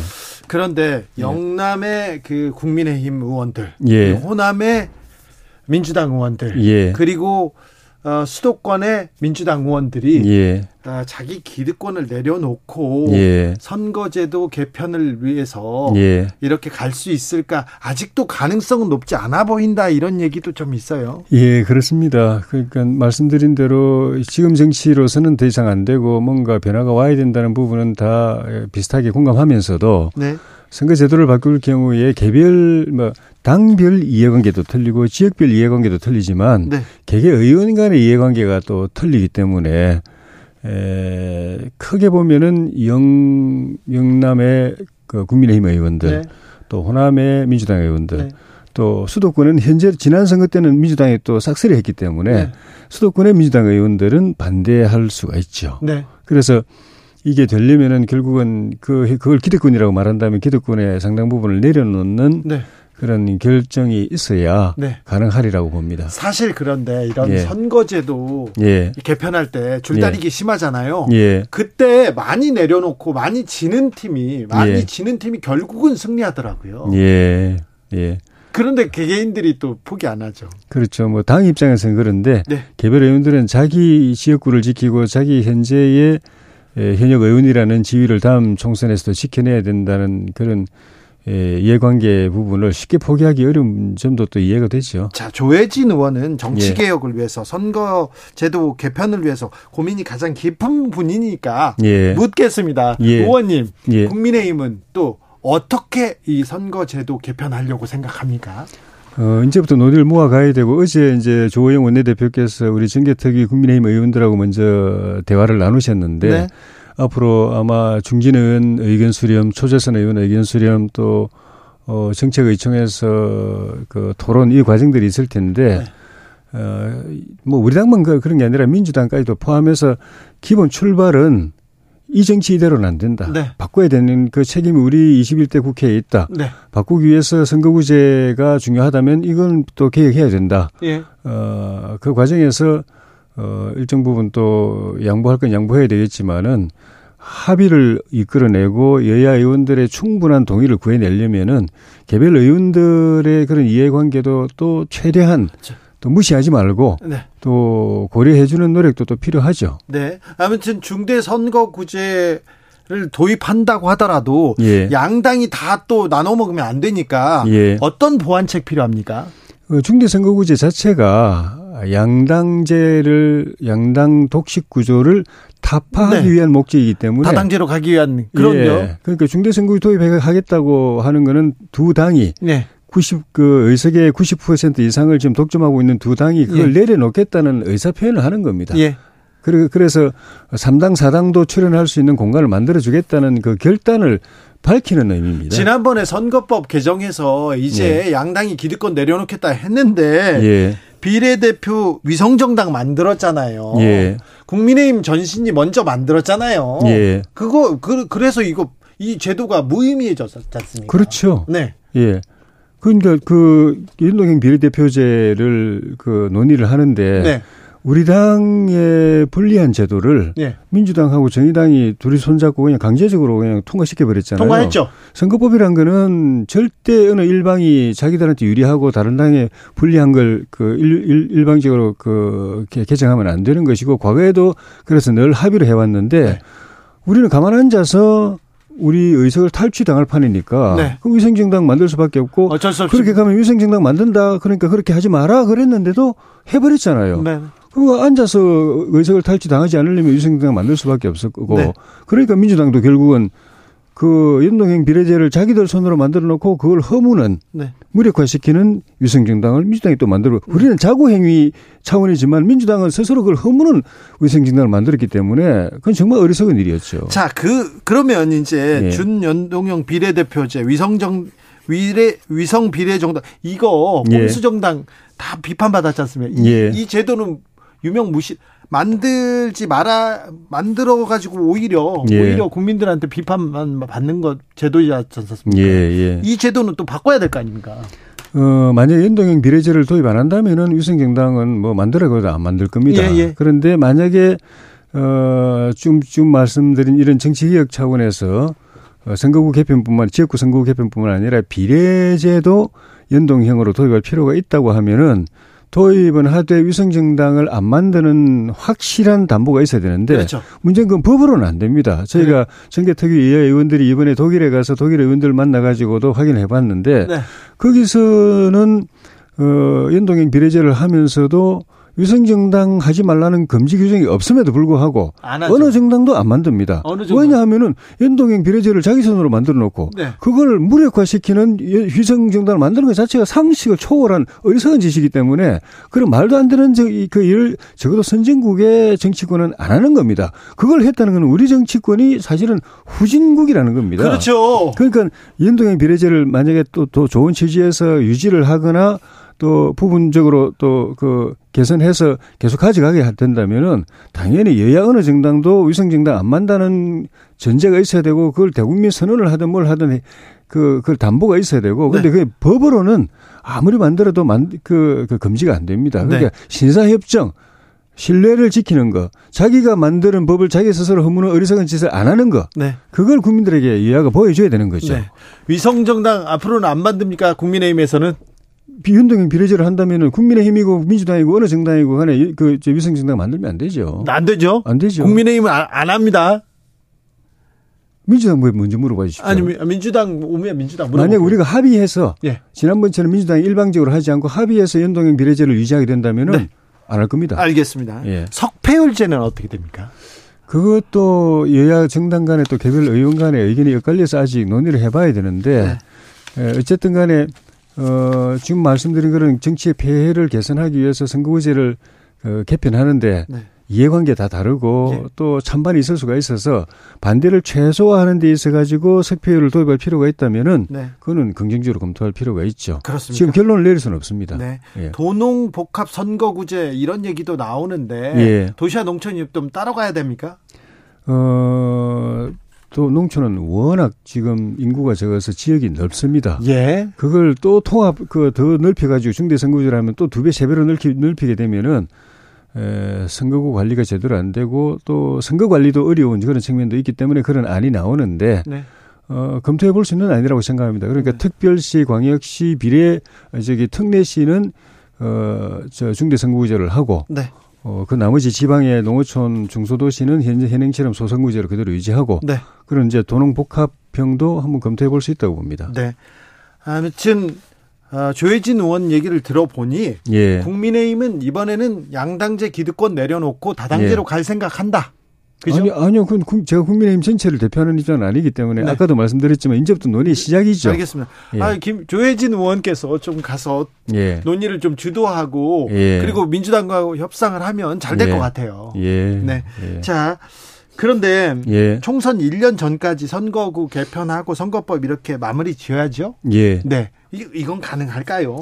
지금까지 한 번도 가능한 적이 없었습니다. 네. 그만큼 정당 간의 이해관계, 개별 의원 간의 당을 떠나서 개별 의원의 이해관계를 조정하는 문제가 어려워서 네. 그동안에 한 번도 된 적이 없는데 지금은 여건이 또 과거보다는 많이 또 달라진 부분도 있습니다. 네. 의원들 모두가 이대로는 안 된다, 반드시 바꿔야 된다 생각하고 또 그걸 그 대통령이나 국회의장 같은 분들이 또 앞장서서 그걸 주장하고 계시기 때문에 과거보다는 환경이 좋아져서 네. 4월 10일 법정 시한까지 마무리하는 목표를 한번 도전해 볼 가치는 있다고 봅니다. 네. 아, 국민의힘이나 민주당이나 서로 우리가 네. 더 내려놓겠다 이런 경쟁을 하면 국민들이 다 보고 있다가 다 예. 알아서 찍어줄 거예요. 예. 네. 예. 어, 지난번 총선에서 예. 어찌 됐든 민주당이 180석 석권하면서 예. 이겼지 않습니까? 근데 예. 그 다음 선거 때는 민주 저 국민의힘이 정권을 탈환했지 않습니까? 대선 지방선거는 저희가 또 이겼죠. 네. 예. 보고 있을 테니까 예. 아무튼 개혁 경쟁 해 주십시오. 예, 조혜진 의원께서 하시면 잘 될 것 같은데. 자, 예. 그런데 비례 대표 비례 의석은 확대해야 된다. 이런 예. 얘기가 좀 있습니다. 의원 정수도 좀 늘려야 된다. 이런 얘기도 하는데 여기에 대해서는 어떻게 생각하세요? 제 개인 생각은 기본적으로 비례는 그 직능 대표의 취지가 이미 많이 소멸되기 때문에 네. 없애거나 최소화해야 되는 입장이지만 네. 그 직능 대표성 말고 예. 지금 말씀드린 그런 정치 개혁 차원에서 비례를 유지하거나 또는 더 늘릴 필요가 있다면 그건 또 다른 차원에서 좀 검토할 가치가 있다고 보고 예. 다만 의석 전체 의석을 늘리는 거는 지역구 의석을 줄이고 비례를 늘리는 게 아니라 네. 전체 의석을 늘리는 거는 국민의 동의가 있어야 됩니다. 그렇죠. 예. 국민들은 국회 일 안 한다. 국회의원들 너무 많이 많은 예. 권한 특혜 받는다 이렇게 생각하거든요. 예. 이걸 내려놓아야 뭘 또 생각할 텐데. 맞습니다. 네. 예. 아무튼 국회의원들이 자기 일이거든요. 자기 예. 관련된 일을 지금 정하는 거기 때문에 되게 예. 어렵죠. 어렵지만 또 그 그걸 할 수 있는 헌법적 권한이 국회에 주어져 있기 때문에 예. 또 국회가 안 하면 또 할 수도 없습니다. 예. 예. 4월 4월 10일이 기한인데 예. 아, 조혜진 의원께서 국민의힘에서 예. 어, 선거법에 대해서 굉장히 조금 어, 전향적인 국민들한테 이렇게 보여주는 개혁 예. 경쟁을 하면 예. 매우 정치권에 새바람을 불고 뭐 불고 오지 않을까 이런 생각도 해봅니다. 고맙습니다. 네, 네. 예.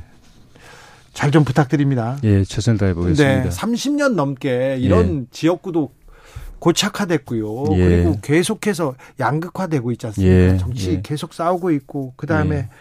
너무 승자들만 독식하는 이런 아, 이런 거는 예. 좀 완화시켜야 되는데 그 대안을 좀 찾아 주십시오. 2등, 3등에게도 기회가 있도록 예. 예 한번 고민해 보겠습니다. 네. 국회 정치개혁특별위원회에서 활동하고 있는 국민의힘 조혜진 의원과 말씀 나눴습니다. 감사합니다. 예, 고맙습니다. 정치 피로, 사건 사고로 인한 피로, 고달픈 일상에서 오는 피로. 오늘 시사하셨습니까? 경험해 보세요. 들은 날과 안 들은 날의 차이. 여러분의 피로를 날려줄 저녁 한 끼 시사. 추진우 라이브.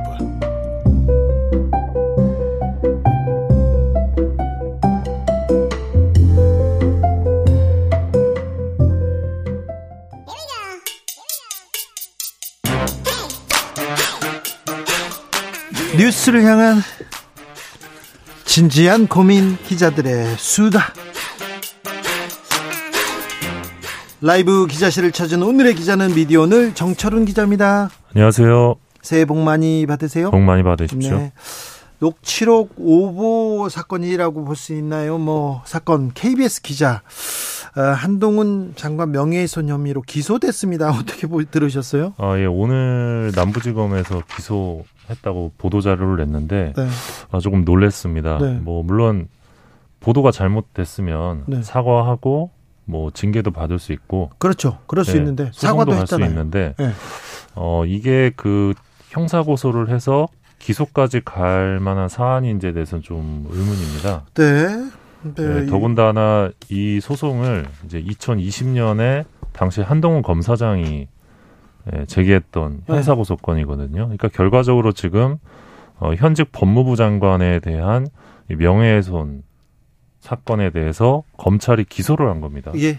그래서 이게 이해충돌 논란도 좀 다시 나올 것 같은데, 네. 어, 아까 이제 여기 들어오기 전에 한국 기자협회장하고 통화를 했거든요. 네. 이 건에 대해서.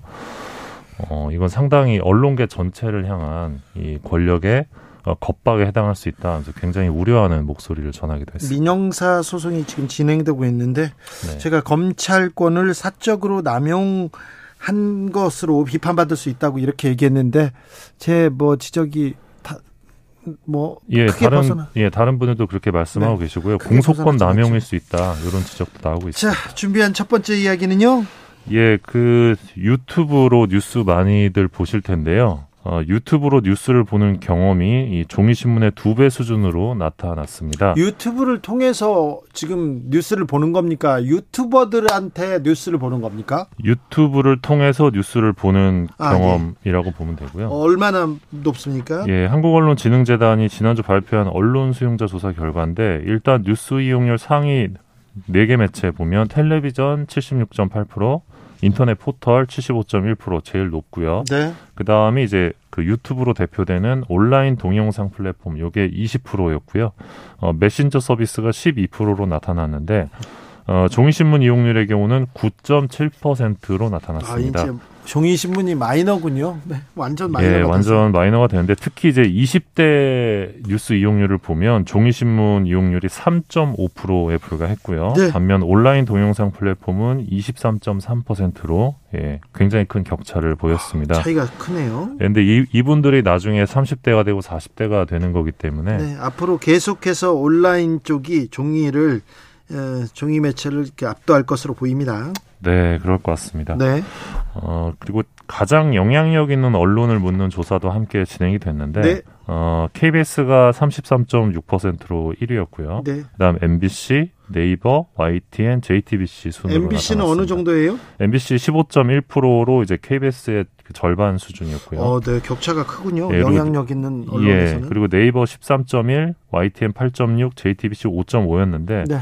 어, 이 지표를 보면 일단 네이버가 순위권에 있죠. 그러니까 사람들이 네이버를 언론으로 보고 있는 아니 거고요. 그렇죠. 언론 역할을 하고 있어요. 맞습니다. 그 걸맞는 그 좀 도덕성도 좀 갖춰야 됩니다. 공정성 이런 것도 갖춰야 되는데 네이버 항상 이렇게 언론으로 보고 있어요. 네이버를 통해서 맞습니다. 언론을 예. 뭐 뉴스를 보기 때문에 언론사죠. 예, 특히 이제 20대의 경우는 그 네이버가 28.4%, KBS 21%. 그러니까 어. 네이버 KBS보다 네이버를 더 영향력 있는 언론으로 평가하고 음. 있는 거죠. 젊은층에서. 예, 영향력 있는 언론이 맞습니다. 예, 가장 신뢰하는 언론 도 물어봤는데 네. 어, KBS 28.1%, MBC 16.6%, YTN 9.6%, 네이버 9.2%, JTBC 6.9% 순이었습니다. 신뢰하는 언론에서 KBS가 1위고요. 그다음에 나머지 언론사가 이러네요. JTBC는 예. 많이 떨어졌네요. 예, 많이 떨어졌습니다. 네. 그 20대의 경우는 네이버가 여기도요, 네이버입니까? 네, 네이버가 가장 신뢰하는 언론이다. 22.2% 1위였고 KBS가 16.3%였는데요. 네. 어, 70대 이상의 경우는 KBS가 52.4%로 좀 압도적이었고요. 네. 그다음 MBC 15.4, TV조선 5.6% 순이었습니다. MBC도 많이 약진했네요. 예, MBC가 사실 2022년에 네. 모든 지표에서 좀 상승세를 기록을 했는데 네, 이건 윤석열 대통령 덕이라고 볼 수도 있어요. 예, 다들 그렇게 평가하시더라고요. 예. 예. 단합하는 언론은 또 이렇게 예. 신뢰를 예.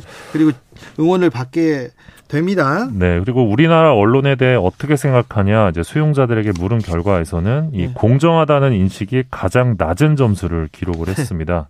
아, 구체적으로 우리나라 언론은 공정하다 이 문항에 대해서 그렇다라는 응답이 어, 32.8%에 그쳤습니다. 네. 그러니까 10명 중 7명은 공정하다라는 거를 이제 어, 동의하지 못하는 거죠. 그렇죠. 이거는 뭐 언론의 위기, 신뢰 위기고요. 언론이 자초한 측면도 있습니다. 그런데 언론이 중요한 역할을 하고 있기 때문에 더 중요한 역할을 하고 하기 위해서라도 이 신뢰를 되찾기 위해서 기사를 좀 똑바로 쓰고 좀 더 취재도 좀 열심히 해야 됩니다. 예, 맞습니다. 네. 한국 언론 가장 큰 문제점도 물어봤는데 22.1%가 편파적 기사를 꼽았고요. 네. 어, 뒤로 이어서 허위 조작 정보, 뭐 찌라시, 자사 이기주의적 기사 등이 꼽혔습니다. 자, 개요도 좀 알려주세요. 예, 성인 5만 8,936명 대상으로 지난해 7월 28일부터 10월 20일까지 한국언론진흥재단 의뢰로 멘틀코리아와 한국갤럽이 공동으로 진행했고요. 네. 예, 표본 오차는 95% 신뢰 수준의 플러스 마이너스 0.4% 포인트입니다. 다음으로 만나볼 이야기는요? 예, 그 우리나라 신문사가 모두 몇곳 정도 될 것 같으세요? 얼마나 됩니까? 어, 언론재단에서 신문산업 실태조사 결과를 내놨는데 신문사만요? 예, 신문사만 어, 5,300, 그 97곳으로 나타났습니다. 한 500개가 아니라 5,300개요? 예, 5,400개 정도로 보시면 될 것 같은데요. 네. 굉장히 많죠. 종이신문은 얼마나 됩니까? 예, 종이신문이 1,313개. 1000개가 넘어요? 예, 전년 대비 11.5% 줄어든 수치입니다, 이게. 네. 인터넷 신문이 4,084개, 13.6% 늘었는데 네. 그러니까 인터넷 신문이 매년 늘고 있습니다. 네. 사실 인터넷 신문은 저도 그리고 진행자께서도 마음만 마, 먹으면 언제든지 만들, 만들 수 있습니다. 우리나라가 등록제 이때 허가제가 아니라 등록제이기 때문에 아무튼 정말 많네요. 기자는 몇 명이나 돼요? 네, 기자는 이제 신문 기자는 2만 8,686명이고요. 이 중에 취재 기자는 1만 8,742명으로 나타났습니다. 만 명이 넘는다고요, 기자가? 기, 취재 기자만 거의 2만 명 가까이 된다고 보시면 됩니다. 아, 2만 명 넘네. 2만 네. 8천. 근데 이제 이것도 신문사별로 좀 갈리는데 일간 신문의 경우는 평균 기자 수가 50명이고요. 예. 주간 신문은 4명, 인터넷 신문은 평균 3명의 기자가 종사하는 것으로 나타났습니다. 네, 알겠습니다. 3412님께서 02로 전화가 가지고 주진우 이름 되새기고 전화했는데 돈 빌려 준대요. 네. 그래서 제가 계좌번호 알려 달라고 했더니 끊더라고요. 얘기했는데 어, 저한테도 이런 전화 많이 옵니다. 아. 제가 이런 사람이에요. 은행권에서는 굉장히 신뢰를 받고 있습니다. 여러 곳에서 돈 빌려 준다고 필요 없다고 해도 그렇습니다. 정치 율 조사 기간이에요. 아, 네네. 네. 김어, 잘 나와야 될 텐데. 그러니까 네. 김어준 씨 바람벽이 이렇게 사라졌기 때문에 아, 저 정치율이 잘 나야 되는데 다저 저, 잘 나오겠죠, 뭐. 네, 아, 그건 네. 걱정 안 하는데 네. 저희 심의권 그걸 그런 걸 건으로 계속 끌려다닐까 봐 그건 좀 걱정됩니다. 음, 네. 자 마지막으로 만나볼 이야기는요. 네, 그 올해 이렇게 예능 프로그램 제목이 바뀔 수도 있다고 합니다. 어떻게 요 무슨 무슨 라면과 함께하는 뭐 런닝맨, 무슨 무슨 건강식품과 함께하는 미스터 트롯. 잠깐만요. 그러면은 프로그램 이름에 앞에 기업의 상표가 들어간다고요? 네, 기업의 이름이 붙는 예능 프로그램이 등장할 전망입니다. 예능이요? 예능부터? 예, 예능부터요. 네. 어, 방송통신위원회가 이 방송 프로그램 제목에 광고주 이름을 붙이는 일명 타이틀 스폰서십 규제 완화를 추진하고 있는 것으로 확인이 됐습니다. 그렇다고요? 아, 이거 예능에서 시작하는데 조금 있다가 교양하고 나중에 삼성과 함께하는 주진우 라이브. 어, 이거 큰일인데, 이거. 그래서 지금. 또, 어? 이거 어떻게 봐야 돼요? 예, 이게 그래서 좀 논란이 될 것 같은데 네. 일단 방통위가 이정문 민주당 의원실에 제출한 이 사업자 의견 수렴 결과부터 보면 네. 지상파, 종편, 지역 방송, 종교 방송 모두 다 이 도입에 찬성을 하고 있습니다. 다 찬성한다고요? 예, 일단 이게 돈이 될 테니까요. 아, 그렇죠. 광고 효과가 엄청나기 때문에. 그렇죠. 다스와 함께하는 주진우 라면 얼마나 재밌겠어요. 근데 일단 이 타이틀 스폰서십이 허용되는 나라가 별로 없다고 합니다. 그... 미국 미국도 허용을 안 하고 있다고 하고요. 예. 그리고 타이틀만 들어오는 게 아니라 스폰서가 이 콘텐츠 내용에 영향을 미칠 가능성도 높기 때문에 이미 영향을 미치고 있는데 맞습니다. 근데 프로그램 성격이 더욱 변질될 가능성이 높다 이런 네. 우려가 나오고 있습니다. 아, 어, 네. 어떻게 보세요? 어우 저는 좀 지금 당장 지금 삼성과 함께하는 네. 삼성 주진우 라이브 이거, 이거, 어떻게 해야 되는지 물론 일단은 예능 프로그램에 한정돼서 논의가 나오는 것 같은데요. 그래도 네. 지금 이 그거는 그래도 좀 막아야 되지 않나 이런 생각은 하는데 저는 좀 반대 입장인데. 예, 점점 아무튼 시청 시청자의 어떤 시청권 입장에서 좀 고려되는 논의가 좀 추가적으로 필요할 것 같습니다. 자, 2023년도 언론계도 쉽지는 않아 보입니다. 또 네. 아우 또 파도가 밀려옵니다. 미디어 오늘 정철훈 기자와 함께했습니다. 감사합니다. 고맙습니다. 교통정보 다녀올게요. 오수미 씨.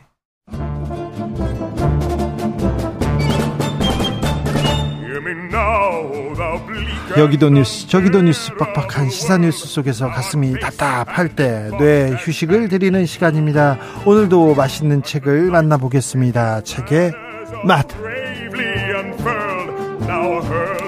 김갑수 평론가 어서 오세요. 안녕하세요. 정선태 교수님 어서 오세요. 네, 안녕하세요. 네, 새해 복 많이 받으십시오. 네, 네, 새해 복 많이. 새해는 어떤 계획 세우셨어요, 선생님? 계획 없는 게 계획입니다. 그렇습니까? 네. 아, 또그 선생님 같은 지식인은 또 계획 없이 또 이렇게. 네, 조금 나이를 먹으니까. 네. 에, 새해 바뀌는 면서 겪게 되는 그 변화 이런 네. 게 별로 살갑게 다가오지 않아요? 네, 정 선생한테 편승을 좀 해야 되겠는데. 뭐 새해 소망이 뭐예요? 음. 뭐 새해 계획이 음. 뭐예요? 꼭 뭐 꼭 새해가 아니어도 음. 보통 그런 거 생각하고 사나? 저, 저, 저, 같은 경우 가끔 그런 질문을 받은 적이 있거든요. 네. 그럼 그때 그때 순간적으로 생각을 해내거나 네. 난감해지는 건데 네. 하여튼 예. 저, 저는 그 10여 년 넘게 음. 새해 계획이 뭡니까? 누구 구속 이렇게 음. 썼어요. 땡땡땡 구속 이게 저의 계획이었거든요. 근데 한 해는 이렇게 구속이 되니까 그분이 음. 되니까 아, 굉장히 허탈하더라고요. 이걸 어떻게 해야지 음. 거기에 고민에 빠졌었는데 선생님들은 음. 어떤 계획을 세우는지 아니 그건 계획이 아니라 소망이었을 텐데. 네, 그 그래도 이렇게 예, 항상. 예. 네. 자, 오늘은 어떤 책 읽어볼까요? 네, 오늘은 사회학자 김찬호가 쓴 네. 대면, 비대면, 외면입니다. 대면, 비대면, 외면입니다. 음. 아, 부제가 비장합니다. new normal 시대. 우리는 어떻게 연결되는가? 네. 대면, 비대면, 외면. 네. 일단 저자 얘기를 잠깐 좀 하고 음. 가면 좋겠는데. 김찬호 네, 네, 사회학자 또는 이제 이런 그 정통 학자인데 그래도 그 독, 독서가에서 네. 이 사람 신간 나오면 좀 사봐야지 하는 사람들이 있잖아요. 예, 예. 과거에 뭐 한완상이 신간 내면 다 찾아보고. 음. 그러니까 김찬호 선생이 딱 그런 쪽이에요. 예. 여백의 미학 첫 책서부터 저도 굉장히 많이 읽었죠. 아, 여백의 질서. 그다음에 돈의 미학. 돈의 돈의 인문학. 나 조금씩 다 틀리네요. 돈의 인문학. 그럴 수도 있죠. 유머니즘. 모멸감이 중요한 책이죠. 모멸감. 모멸감. 문화의 네. 발견 네. 그랬었죠. 이분 책은 어쨌든 뭐 엄청난 학술적 그런 그런 각도가 아니라 정말 우리 삶을 돌아보고 우리 사회를 돌아보고 그걸 또 이 당연한 듯이 지나친 것들을 잘 정리하게 해주는데 오늘 이거 정선태 교수가 저, 그 선택한 책인데 뭐냐면 비대면 몇 년 동안 네. 코로나 시대를 아 이런 각도로 정리하니까 진짜 머리가 맑아지는구나. 네. 하여튼 그런 책입니다. 한번 정리해보고 싶었어요. 네. 어, 김찬호 그 선생이 쓴 돈의 인문학에서 돈에 대해서 이렇게 저렇게 음. 이렇게 아 이렇게도 생각해 보는구나 음, 했는데 음, 음. 이 대면 비대면 외면에서 코로나 시대 달라진 시대에 대해서 이렇게 또 얘기합니다. 음. 듣고 싶어요. 우리 흔히 이런 말 하잖아요. 어, 인간을 정의하면서 네. 호모 파베르, 뭐 호모 에렉투스 이런 거 네. 들어보셨죠? 예. 요즘 인간을 정의하는 새로운 용어가 있다고 합니다. 어떤? 호모 마스쿠스. 마스크스요? 네. 마스크스. 네, 마스크를 쓴 인간. 네. 그러니까 에, 지금 마스크 쓰는 게 너무나 익숙해졌잖아요. 예. 근데 마스크를 뭐 위생용으로 쓰는 건 상관없는데 에, 마스크가 입을 가리는 마스크이기도 하지만 가면을 뜻하기도 하잖아요. 네.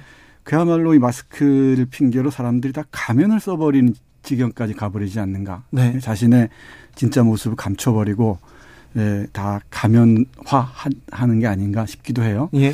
예, 그런 이런저런 생각을 해보면서 2년 반 가까이 지금도 이어지고 있습니다만은 어, 비대면 시대를 초유의 비대면 시대를 살아왔잖아요. 네. 그 비대면 시대에 어, 바람직한 인간관계는 어디에서 찾을 수 있을까 네. 고민한 책이라고 얘기할 수 있을 것 같습니다. 네. 마스크가 가면 씌우는 이게 이제 김찬호 선생은 그 누군가와 만남이라든지 대면이라는 거의 의미를 재해석하는 거거든요. 네. 그러니까 마스크 쓴 게 자기를 위장하고 가리는 그런 의미를 네. 쓴건 아니고요. 예. 네. 잠깐 저도 이제 개요를 얘기를 드리면 네. 일단 인간이라는 건 대면 얼굴을 서로 확인하는 것서부터 모든 관계가 시작된다는 게 대원칙이었어요. 그게 첫 그랬죠. 예. 네. 이게 모두 다섯 챕터로 나눠져 있는데 첫 번째 이게 그 대면의 의미에 대한 얘기예요. 예. 근데 다음 챕터는 이제 비대면. 이게 유례없는 팬데믹 기간 동안에 이제 거, 거리두기를 하면서 비대면의 사회를 해서 우리는 온라인 공간, 네. 이 가상 공간에서의 관계가 더 많아졌어요. 예. 그러다 보니까 그 사람들과의 직접 접촉이 없는 그 이런 비대면 상황은 굉장히 비극적이고 인간관계를 삭막하게 만들 줄 알았는데 네. 그게 아니라 또 이 방식의 삶의 모습이 있구나. 한 몇 명이 모여 앉아갖고 각자 자기 휴대폰만 들여다보면 그게 대면이냐 이거예요. 근데 오히려 비대면 상황에서 어, 가령 뭐 줌으로 회의를 한다고는 훨씬 더 상대에게 집중을 하는 거거든요. 그게 그러니까 더 오히려 만남이 될 수도 있는 거예요. 네. 그 다음에 여기서 한국인들만의 특징을 좀 거론을 한 게 있는데 네. 그 국제 통계 내는 데서 내보니까 아시아에서 한국인이 이 온라인 접속률이 제일 높습니다. 네. 특이하게 이제 전 세계적으로 브라질이 1위고 우리가 2위쯤 되는데 인생 전체 중에 34년을 온라인 공간에서 살아요. 어, 그렇게 나오네요? 네, 그러니까 밥 먹는 시간, 잠자는 시간을 빼면 실제로 제일 많은 시간을 온라인에 투자하나요? 60%가 온라인이에요. 그 비교하기 좋으라고 제가 여기 통계 나온 거 하나 비냐면 일본은 몇 년일 것 같아요. 그냥 짐작만 해보세요. 아무 짐작이나. 우리가 34년이에요. 일본은 몇 년일 것 같아요. 절반쯤 됩니까? 12년. 아, 그래요? 음. 그러니까 우리가 얼마나 온라인 속에 많이 사는지 알 수 있죠. 예. 그래서 뭐 그래서 우리가 더 좋다, 더 못하다 이런 의미 아니에요. 어, 네, 네. 매우 흥미롭네요. 네, 해석의 차이가 있어요. 근데 그래서 이제 마지막 얘기를 하자면 대면이라는 인간관계 본질에 대한 설명을 해 나가다가 갑자기 유례없는 비대면 상황을 맞이해서 사람들이 이 온라인이라는 음. 환경 속에 특히나 한국인들이 유별나게 더 적응을 해 나가는데 그 안에서 펼쳐진 심리적 기제들을 이제 막 얘기를 했어요. 마스크가 더 편한 사람이 많이 있어요, 의외로. 저도 그렇습니다. 네. 마스크를 끼고 있으면요. 자기가 숨는 거예요. 그리고 자기는 다 볼 수 있는 거예요. 네. 그런 심리적 이게 발동이 된다는 거거든요. 네. 그리고 이제 마지막에 이 사람 이 김찬호 교수가 쓰고 싶어 한 얘기는 이제 외면인 거죠. 외면의 문제죠. 그러니까 대면의 반대는 비대면이어야 되는데 그게 아니라 아니었구나. 네. 대면의 방식으로 비대면도 있었구나. 음. 온라인이나 기타의 방법으로. 반면에 외면이란 게 정말 무서운 거였구나. 그것은 얼굴을 맞이하고도 딴 생각하면서 외면이 있는 거고 또 비대면이라고 우리가 표현하는 접속 방식에서도 여러 형태의 외면이 있는 거고 그래서 우리가 한 사회적 존재로 살아가는 데 있어서 외면이라는 걸 어떻게 극복해 나갈 것이냐를 이 비대면 판도, 팬데믹 사회 경험을 통해서 설명하고 있는 거죠. 음. 네. 왜 우리 그렇잖아요. 오늘 지하철 타고 왔는데 에, 지하철 타거나 버스를 타거나 버스 정류상 버스 정류장에서 버스를 기다리거나 할 때 사람 구경하는 재미가 있잖아요. 아, 그렇죠. 얼굴 보고 네. 표정이 어떤지 네. 보고. 그런데 버스를 타든 지하철을 타든 특히 지하철 타면 저는 공포스러워요. 분명히 이 대면 비슷하게 하고 있는 셈인데 같은 공간에 있잖아요. 네. 근데 다 모두가 다 스마트폰만 들여다보고 있습니다. 예. 직면하지 않고 직면이란 말을 하는데 끊임없이 우리는 그 한 공간에 있으면서도 외면에 너무 익숙해져 있다는 얘기죠. 네. 근데 이 책에서 제가 아, 아 이거다 쉽게 포착한 게 있는데 고독이라는 말 있지 않습니까? 고독. 네. 이 고독이 두 가지로 크게 나뉠 수가 있습니다. 그러니까 우리가 고독사 할 때 고독, 부정적인 의미의 고독이 있을 수 있고 또 이 고독을 즐긴다거나 고독의 뭐 사상이 그런 사람들이 있죠. 긍정적인 측면이 있을 수 있죠. 고독이 있어 나는 외롭지 않다 네. 그렇게 얘기하는 네. 사람도 있고요. 이 책에서 김찬호 교수는 뭐라고 얘기하냐면은 고독의 립자를 한번 써보는 거예요 아래로 설립자를. 네. 그러니까 첫 번째 고독은 고립된 고독이죠. 그리고 두 번째 고독은 독립적인 고독일 수가 있죠. 예. 그러니까 이 고독의 양면성을 얘기하는 건데 현대인들은 대면 비대면을 떠나서 너무나 고립되는 고독 속으로 빨려든다는 겁니다. 네. 그리고 외면에 너무나 익숙해지는 게 훨씬 더 두렵다라고 얘기하는데요. 이게 이, 책, 이 책의 후반부에서 얘기하는 건데 한나 아렌트의 전체주의 기원을 인용하면서 하는 말인데 네. 이 고립의 아, 이 고립적인 고독이 깊어지면 외로움이죠. 부정적인 의미의 이 외로움이 깊어지면은 전체주의가 싹을 틔우기 시작한다는 겁니다. 이게 이 책에서 제가 만난 가장 충격적인 문장 중의 하나인데 네. 생각난 김에 읽어보겠습니다. 네. 아, 그에 따르면 그는 한나 렌트입니다. 독일이 제1차 세계대전에서 패망한 후 경제 파탄과 엄청난 실업이 닥쳐왔고 자신을 비롯한 많은 독일인이 쓸모없는 존재로 여겨졌다. 바로 그러한 배경이 히틀러의 선동이 먹혀들기 쉬운 토양이 되었다고 말한다. 그런데 왠지 지금의 상황과 비슷하지 않은가. 신자유주의 물길 속에서 이 세계에 뿌리 내리지 못하고 잉여 신세로 전락한 군중이 전 세대에 걸쳐 빠르게 늘어나고 있다. 많은 사람이 자괴감에 사로잡혀 모든 것을 자기 탓으로 돌리며 극단적 선택까지 하는 지경에 이르렀다. 교활한 권력자가 세상을 구원하는 메시아로 자처하면서 그러한 무력감을 집단적 증오로 조직화할 수도 있다. 거기에서 엉뚱한 소속감과 정체성을 부여받은 폭민이 출현한다. 바로 이것이 나치즘에 대한 아렌트의 통찰이다는 거죠. 그러니까 고립된 그 외로움에 갇힌 그 개인이 늘어날수록 이 전체주의의 토양은 더욱 비옥해진다는 게 예, 김찬호 저자 김찬호의 진단인 것 같습니다. 걱정되는데요. 음. 그러니까 투명 인간처럼 이제 사회적으로 보이지 않는 존재들 그리고 각자 서로 간의 외면을 통해서 이제 배제된 사람들 고립, 고립된 사람들 이 얘기가 있는데 제가 주목한 거는 이 책의 이제 비대면 부분이야. 책의 가운데 음, 네. 부분에 그러니까 김찬호 교수가 저자가 이렇게 명료하게 답변을 내린 게 아니라 생각해 볼 거를 쭉 얘기를 전개시켜 나가는데 이 유례없는 2년여 거의 3년 가까운 비대면 체험으로 한국인들은 어떤 영향을 받을 것이냐. 일단 결 우선은 영원히 이제 그 이전으로 못 돌아간다는 거예요. 삶의 방식이 바뀐 거죠. 우리는 어, 근무 환경도 한번 바꿔보고 재택근무라는 것도 해보고 인간관계 매지에서 그 전에 어마어마하게 많이 다녀야 했던 각종 모임, 경조사, 뭐 인사 이런 것들을 거대하게 한번 생각해 볼 수도 있는 기회를 맞이했잖아요. 점점 네 점점 줄이거나 이건 좀 빼먹어도 되겠다 이렇게 생각하는 분들 많아요. 진짜. 그럼요. 네. 한창 때는 아예 모임 자체를 못했으니까 못간 예, 거고 예. 그리고 이제 자각이 싹터 생각하니까 그렇게 꼭 찾아뵈야 되는가? 그렇게 모임을 꼭 해야 되는가? 그렇게 꼭 어, 사람들이 직접 되면 직접 마주 만나서 해야 되는 건가 이런 생각이 많이 든 거죠. 제가 코로나 초기에 음. 어떤 목사님을 만났는데 굉장히 두려워하더라고요. 그래놓고 왜 그렇게 걱정하시냐고 했더니 사실 혼자 기도하면 되지. 음. 그리고 성경 읽으면 되지. 그리고 물어보면 되지. 꼭 이렇게 주일마다 나와서 모여야 되는 이유가 없는데. 음. 왜 주의를 이렇게 선포하고 계속해서 예배당 나오라고 얘기하냐면 거기에 나와 계속 나와야지 나오지 않고 나오지 않으면 약간 좀 죄책감 같은 게 음. 들, 들지 않습니까? 근데 그게 사라지면 음. 교회가 붕괴된다는 거예요. 뭐 헌금 문제가 제일 크겠죠. 그렇죠. 네. 네. 근데 다른 데도 비슷한 생각하는 분들 많을 거 아니에요. 근데 그 아니 근데 잠깐만 음. 그 만남 문제에 대해서 이제 저 개인의 생각은 그 우리 사회는 너무나 정말 너무 많은 만남들을 갖는다. 네, 만남의 과잉이죠. 예, 네, 그러니까 뭐 무슨 회, 뭐 무슨 모임, 뭐, 뭐 선후배 동창 모임, 뭐 한번 봐야지, 밥 한번 먹어야지. 그게 어, 인사잖아요. 너무 많아요. 네.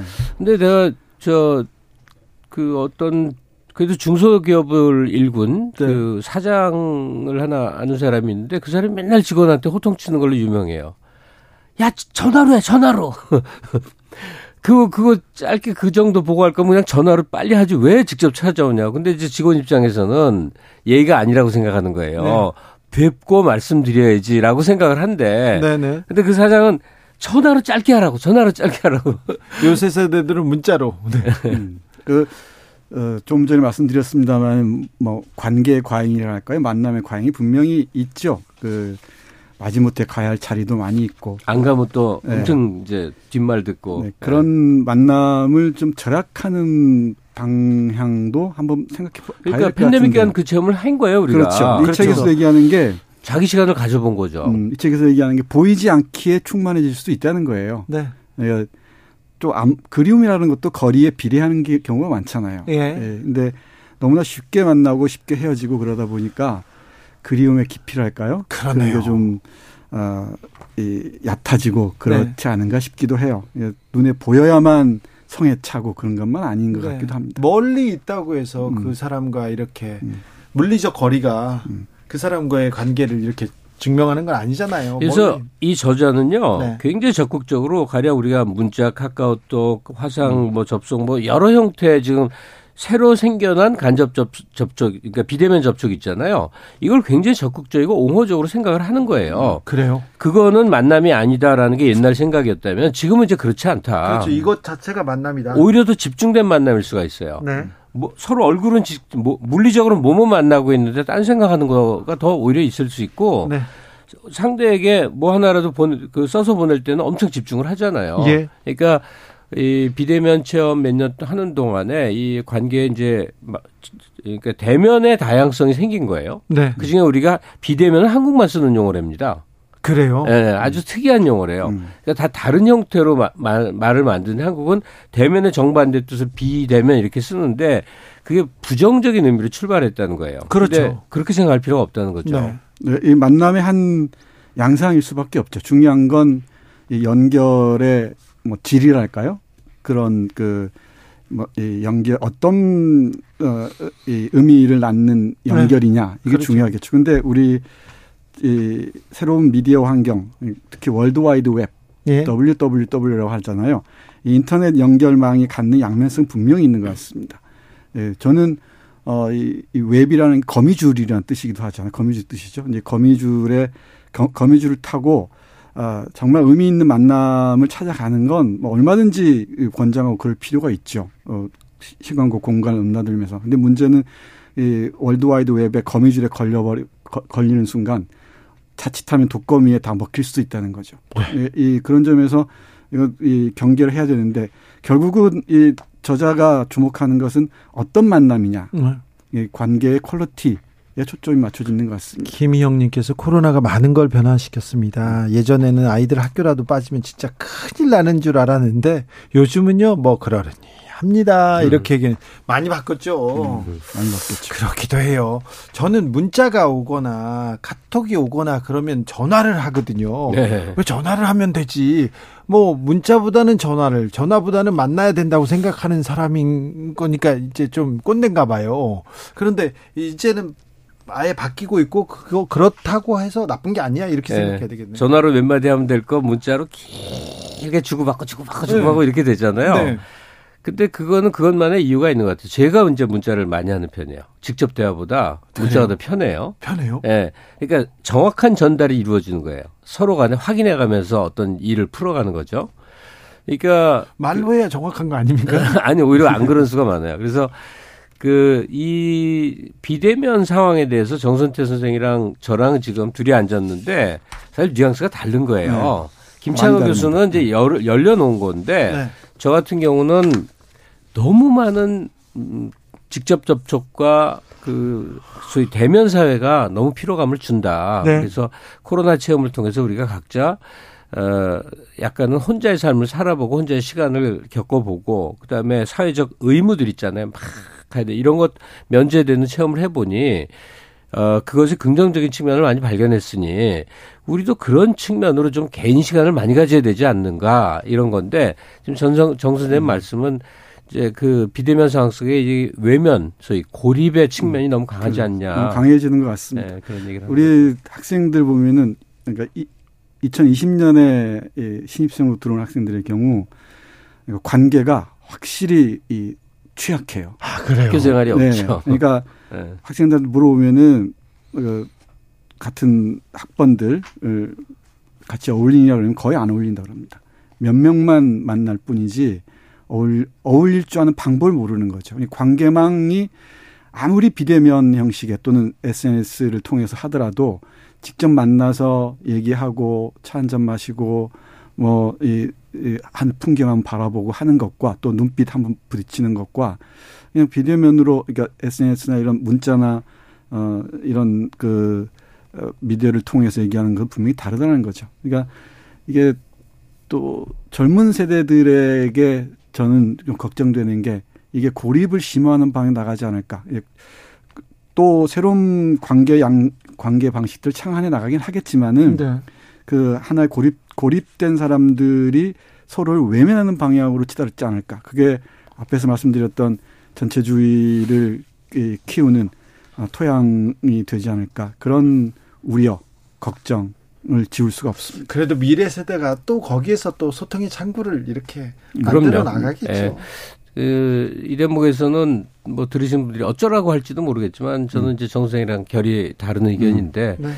네. 어, 가령 예전에는 대학 생활을 하면요. 그 네. 과나 학교에 대한 정체성이 정말 강해요. 이 집단 구성원이라고 음. 생각하는 게. 그렇죠. 그 단체로 다니고 막 이래요. 네.